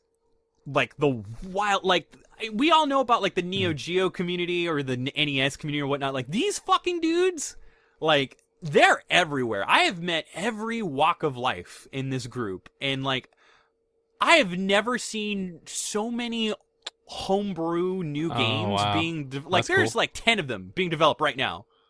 It's insane. But like even like the native license hardware, so the games I'll talk about real quick. Castlevania is a really interesting curio. I really like Jeremy Parrish's thoughts on it are very accurate to my own, where it has a lot of stuff that I wish got carried over into the NES, but it is so devoid of direction and like a polish, like the hit detection, all of it's like just fucking not great. I'm not a fan of it, but like for those who would get an MSX, yeah, it's like I kind of wish it was included in that Castlevania collection. Like in every right, it should have been, but because it's using completely different setup. I know the same people who developed the Super Game module for the ColecoVision were trying to do a ColecoVision port that would work with it and basically take that, because that game module is essentially repurposing a lot of MSX games like Goonies, the first Goonies, for example, to work on it. It's not great, but you know what is fucking amazing? Contra. I can't go back and play Contra on the NES. It is so, I don't give a shit how weird this may sound if you, in like YouTube, and I would love to do some coverage on it and, you know, do a play or a limelight on it. But Contra, like a lot of the games, the scrolling games are single screen, so you scroll screen by screen like Zelda style. But the level design is fairly different and new. And then when you, I don't know, it has a lot of the visual flair and presentation of like the Famicom one, but like kind of stepped up even more. And then it's also longer. Ooh. There are brand new levels. Like when you fight the alien at the end of Contra and you beat it, there's more. There's like an underground level. And they never put this into like a collection or anything? Yeah, dude, like, it's fucking weird. Wow. No, these MSX games are like lost, sure. Unless you're a part of this community. Aleste, I really want to show Sarah. It's Power Strikers here, I believe, on the Master System, right, Sarah? Power Strike, yeah. Power Strike, apologies. On MSX, though, I don't know what it is, but it plays, and the MSX is really like famous for being choppy. with a lot of like the older stuff, but like as like the revisions and developments came up with like MSX2 and MSX2++, a lot of those later revisions of hardware were fucking like just incredible games. Lest I've played Power Strike on Master System. It's very, they're similar, but I don't know. I love the feel of it more on the MSX, and there's more presentation, like there are cutscenes and different stuff involved. I haven't gotten a chance to check out 2, because 2 was released in multiple disc forms, and that's the one thing. The disc emulation is smooth, but like I haven't figured out like how to effectively, because like once you flash a ROM to the cart behaves just like the actual cart. You have to do like some boot commands on the keyboard to get through it. I was gonna say, yeah, it sounds so much like a computer more so than a console. But like, there's a lot of cool, interesting, like there's so much software that I probably good that like it is more like a MSX PC, because that's how the community can really, I think, bring a lot of this stuff to the forefront now. You know, it's a little bit more open. So there's a known hacker in the community known as File Hunter, and he is actually, I'm gonna show note it. Not only has he maintained all of these ROMs to be used on these carts, but he has a in-browser emulator that works really well. Like, you so can play these games playing that I'm Snatcher, talking about right playing now, on, like, and he has Sega CD would be up. Fucking hard as shit right now for me, so I would do that. Snatcher on MSX is actually great, but it's funny that you mentioned that, and I believe I've already sent you guys some screens before, but there's a take on Snatcher that is, I wish again, has gotten some sort of re-release called SD Snatcher, Super Deformed Snatcher. It is I fucking love that. That sounds amazing. RPG. What? That's awesome. It's a dude, and there is a full-fledged translation that's excellently done by, I believe, translator Melchior. Correct me if I'm wrong. I'll have to look it up later in post, but it's incredible. It's really well done. But that's where I nearly bricked the goddamn system, because like I had flashed the system, or I flashed the discs to the cart, but then with trying to get back to the main menu and do other stuff, I fucked everything up. I love it. Yeah. It's great, dude. And like what's really neat too is the RPG battle mechanics. When you fight the Snatchers or the various the enemy bots, you can it's a real time, like a quick time, where you would aim for, like it emulates like the shooting sections from Snatcher, but it does so to where you're doing it in a strategic tactical means, where like, okay, I've got to go for this part and this other part. Like it has a lot of Phantasy Star vibes in like the way the turn-based battles flow. It's a very grindy ass game. Like in that opening segment where you're first sent to go find Gene, after you find out the Gene's been killed by a Snatcher, like just that section alone in that warehouse, you can spend a cool fucking hour in it, just grinding, and you'll have to move forward. Whereas that's a very quick 10 to 20 minute section in the adventure game proper. But yeah, it's an entirely different way to play that game. And like, I really wish I sat down and played more of it. My MSX2's caps were failing, so the sound was fucking up, so I did send it off to get recapped, along with my ColecoVision. I finally got it back from this piece of shit modder who's had it for, like, over a year. I did nothing with it. And I'm sending it to another modder who's worked closely with Dan Croons, also known as Citrus Pie 3000, developer of the DC HDMI digital enhancement for the Dreamcast and the GC Loader ODE, which I just finally got my hands on and need to like crack open my GameCube for. But yeah, he's gonna cap it along with my ColecoVision and then my Philips CDI, which I need to get the dual frequency oscillator, because I bought an RGB modded PAL one that only operates at 50 hertz. So unless I put it in a PVM that can do 60 or 50 hertz, I get bullshit on my screen. So I'm only planning to put it in my consumer CRT, and I have all the Zeldas and Hotel Marios waiting for it when it fucking comes back, among some other things. I've been really fucking around. Okay, so the Pac-Man Championship demake. A lot of people that played around with that in that Namcot collection, I mentioned in the last Press Pause Radio and the E3, which I have that never was, by the way. Yeah, so that ROM also got extracted and can be played on real hardware. So I've been really messing around with that, and it's insane. It is one of the most technically marveling pieces of NES software I've ever seen. Like, it's just insane to me that I thought it was just like this mimicked piece of software that like just kind of emulated the tech. It is absolutely the tech. It is just an NES emulator running real software meant to run in that architecture. And which means that the upcoming gapless port is also going to be the same thing. Probably. It's bizarre, like, that new NES games are even like getting on a commercial level. Like mm-hmm. I mentioned, Jay and Silent Bob Mall Brawl. You can get that running digitally, which I yet to pick up, but really would like to, especially, I've never played it. I've only briefly like rented it a long time ago in my youth, but I've been fucking around with Mighty Final Fight.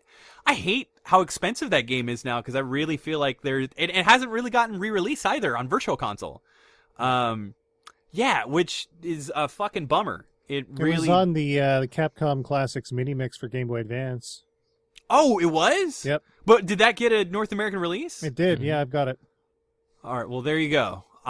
It's weird because it doesn't have like the weapons of Final Fight, but it has a weird, like, very light RPG system. Yeah. Where you can earn experience points and level up, and it'll actually impact the speed of your punches and like the impact of your punches. I don't know, and it looks incredible on my NES that's RGB modded. So, yeah, I mentioned earlier I got a frame riser. I'll have to save that for the next What's in Your Console, because I have yet to program it, but that thing is a fucking nightmare to navigate, like, with all the settings and everything. It has the English firmware, and I've got the remote, and I've got the component dongle. S-Video is really tricky, and I'm hoping that's firmware-related and not hardware-related. Because, like, all the S-Video consoles that I have, like, that run analog on my TV are fine, but when they go through in the FrameMeister, it gets, like, a weird, like, blue colors turn a purple hue, and it cycles in and out. That's a little fucked. If you want to see how I got my N64 looking through S-Video, the Bang.io review that I did uses S-Video through the FrameMeister. That's the one thing, though, like, I don't know. Right now, the hardware that's on the horizon is I'm going to get a DVDO iScan VP30 or 50 to work in conjunction with the OSSC for deinterlacing and kind of just working for things that would work. Because I think at this point, anything that's like GameCube, Dreamcast, PS2 and up is not going to work well on the FrameMeister. Like the FrameMeister, I've noticed, like, 240 is fucking great. I barely have to do anything on it. But when you start going to 480, that's when things get a little fucked. Yeah, so, and, like, I've been trying to figure out what to do. Like, I'm thinking that I'm going to use my M Classic on the PlayStation TV now that new Sharp Scaler mod is out, and that's going to be an excellent solution for PSP games that I want to play on the TV, because the goddamn, like, going back and just rediscovering that library, holy shit. But real quick, before I go ahead and stop the show, there are two games that I definitely need to talk about that are new and, like, within this particular time frame that were released this year. I've been playing not as much, but I put like a solid 10 hours into Paper Mario Origami King, and man, Nintendo Treehouse is so good with their writing, like, incredible, but it's just, I really wish they would stop being so experimental with, like, battle mechanics that, like, I just really, I kind of just want to refine Thousand Year Door. That's all I want. And, like, there are so many different things. Like, okay, so the big hook with this one, because it's the closest thing we're going to get to Thousand Year Door, like the way Mario had new paper forms that he can get through in the overworld and solve overworld puzzles. They've really expanded on that in a really neat way with origami moves and stuff that Mario can do. Like, the first one is where you can stretch his arms super crazy wide, and you can even use the gyroscope or just do analog and kind of move and pull and push and whatnot. It makes the whole world feel like a pop-up book, which I feel like was really lacking in a lot of previous Paper Mario games, and it's like kind of an obvious, like, you know, if everything's made of paper, why not? Like, presentation and mechanically in terms of the overworld, like, that's probably, it's one of the funnest Paper Mario experiences, and the writing is fucking on point, like almost uncomfortably. Like there's this like fourth wall stuff, like the collectibles, for example. Like fourth wall stuff, like breaking down fourth wall stuff. What? Fourth wall stuff, and even like some really like not so subtle adult humor. Like they numbered their collectibles, for example, and the numbered collectible number 69 is a very phallic object that like is supposed to be a toe tower, but we're talking like cock, balls. It's there. Aware. They knew what they did. Like they were very, it was, but like it's I don't know. It's I can't even say that the writing is like for kids. Like it's very much for it's like one of those like bridged games where like you should definitely play with an adult, and then like there's stuff there for adults and there's stuff there for kids. And the original too, like you got to think the original Paper Mario was released 19 years ago.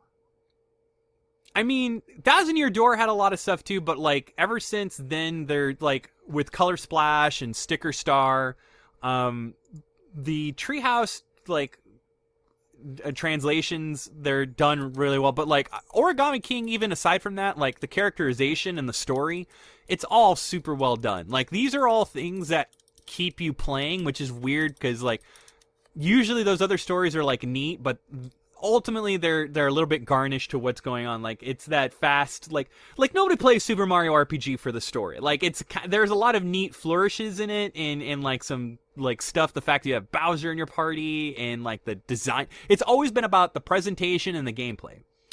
Here the presentation super spot on, and the mechanics that are built around it are amazing, but the battling feels like it's kind of streamlined. It gets so monotonous because the way it's streamlined to like a real, like I haven't gotten far enough, and so you can correct me wrong. I really like what I liked about the Paper Mario games prior to like with Thousand Year Door and the original is the party system, because like that's what Mario RPG had. I like managing a party. When you make it so much just on Mario, it, you know what I mean? It just gets to be a little monotonous.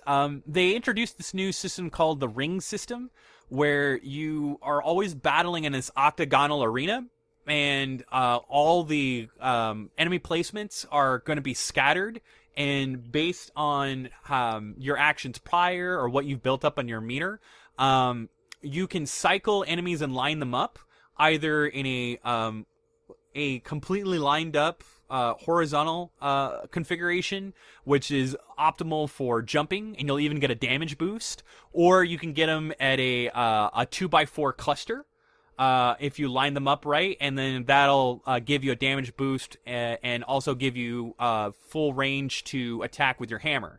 And based on how you get them positioned when you're moving them around the arena, will determine like whether or not you can eliminate that wave all within a turn, and you'll even get bonus. The thing about it is, though, is that the incentive to battle and like the appeal of it quickly like loses its fun. I guess it's satisfaction when like you don't earn experience still, like you're earning to improve Mario again through a system that's similar to badges, but it's mostly just equipment.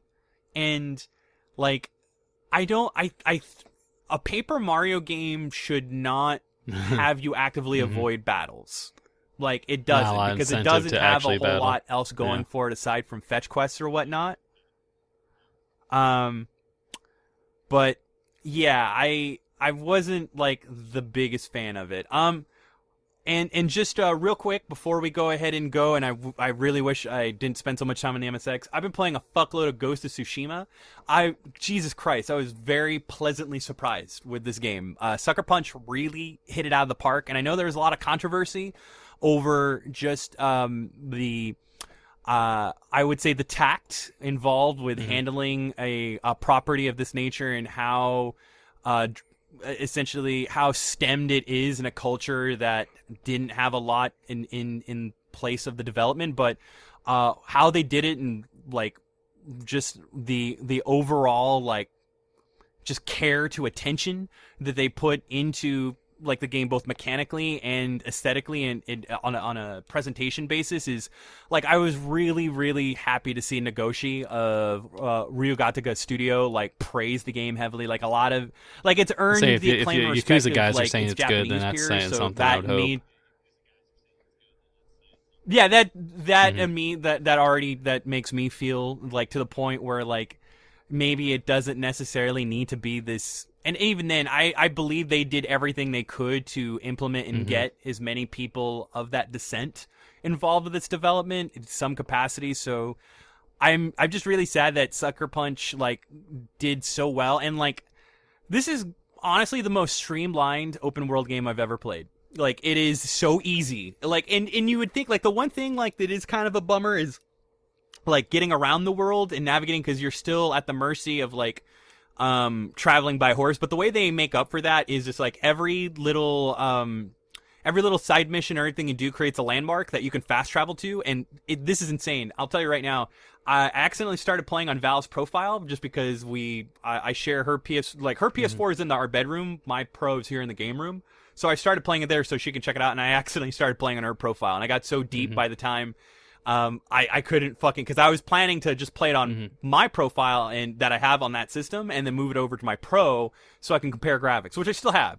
This game is probably one of the prettiest fucking, like, I think it's even up there with Last of Us.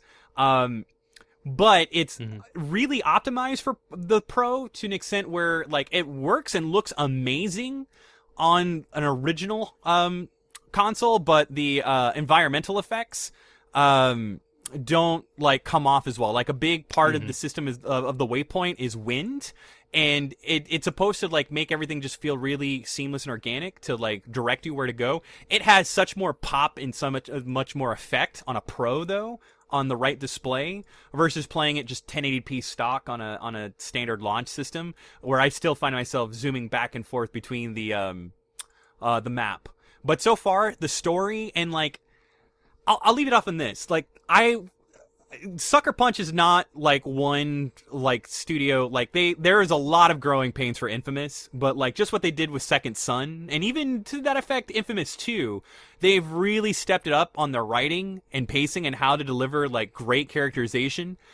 The self-loathing and, like, guilt that, like, Naughty Dog wanted us to feel with Last of Us, you feel within hours of playing as Jin Sakai, like this, like born and bred, like a prodigy of the samurai code, and how he has to fucking turn his back and like just straight, like go through and murder people. Like he's not like I'm murdering Mongols, like, and I'm doing so silently and with precision. And as I get more and more skill, it's becoming easier and easier. And just like the fact that Tsushima is constantly like covered in this fucking storm of rain and lightning.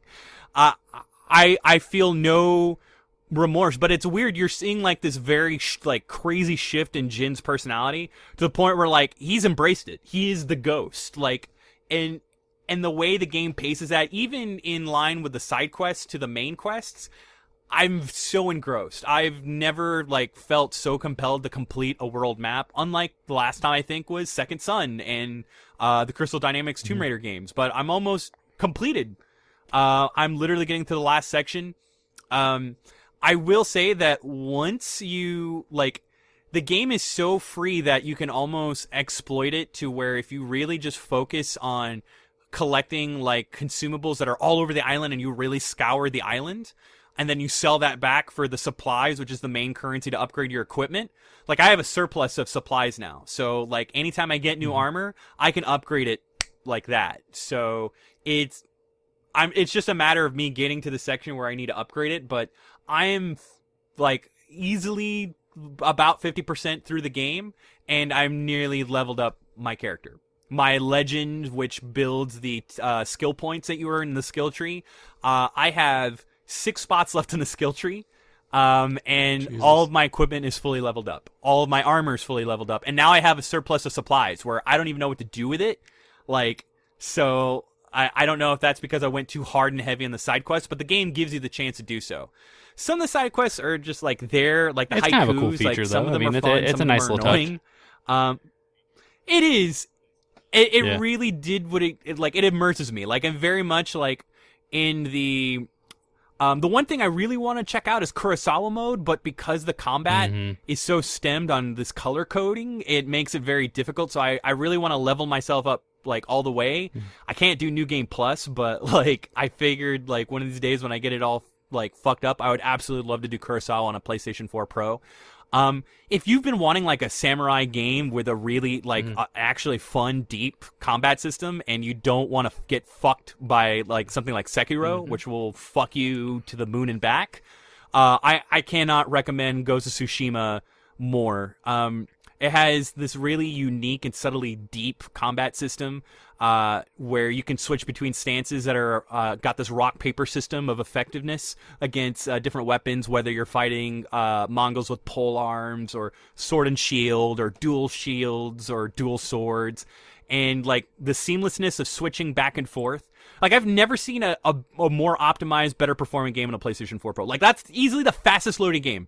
Like, loading and fast traveling, it's insane. To the point where, like, the recent update where they added a new mode, they actually, the game overclocked so much that it worked faster than it, like, could, to where it affected the controls. So now the loading is a little slower, but it wasn't even that... It's now, like, still above average. Before, it was just, like, load screen... Boom, I'm in the game. Load screen, I'm in, like, in that sequence. Like, I'm counting how long it would take. It's incredible. But anyway, Ghost of Tsushima, I'm actually putting a lot more time into than Paper Mario. I hope to beat both by next recording so I can tell you how I feel, but I'm definitely going to do a review proper for Ghost of Tsushima. But that's it. That's all that's been in my console. And with that, yes, I think we've arrived at episode end, yeah? Played a lot of stuff. I believe so, yes.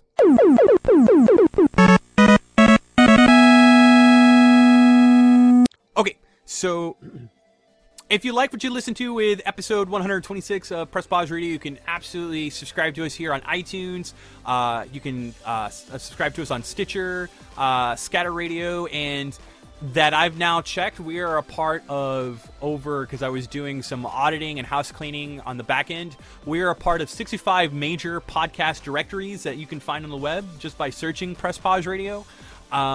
Also, we've been recently voted, and I don't know why I don't keep talking about it. I forget who. I'm going to have to put it in the show notes. But we were voted of the top 60 video game podcasts. We're like number 49 or 54 between there. So whatever, we're in there. Nice. Yeah, so definitely, if you like what you listen to, check us out. We're going to have some more YouTube content. Definitely, Sarah and I, we're going to start playing through the Rocket Knight games. We've already started with Rocket Knight Adventure.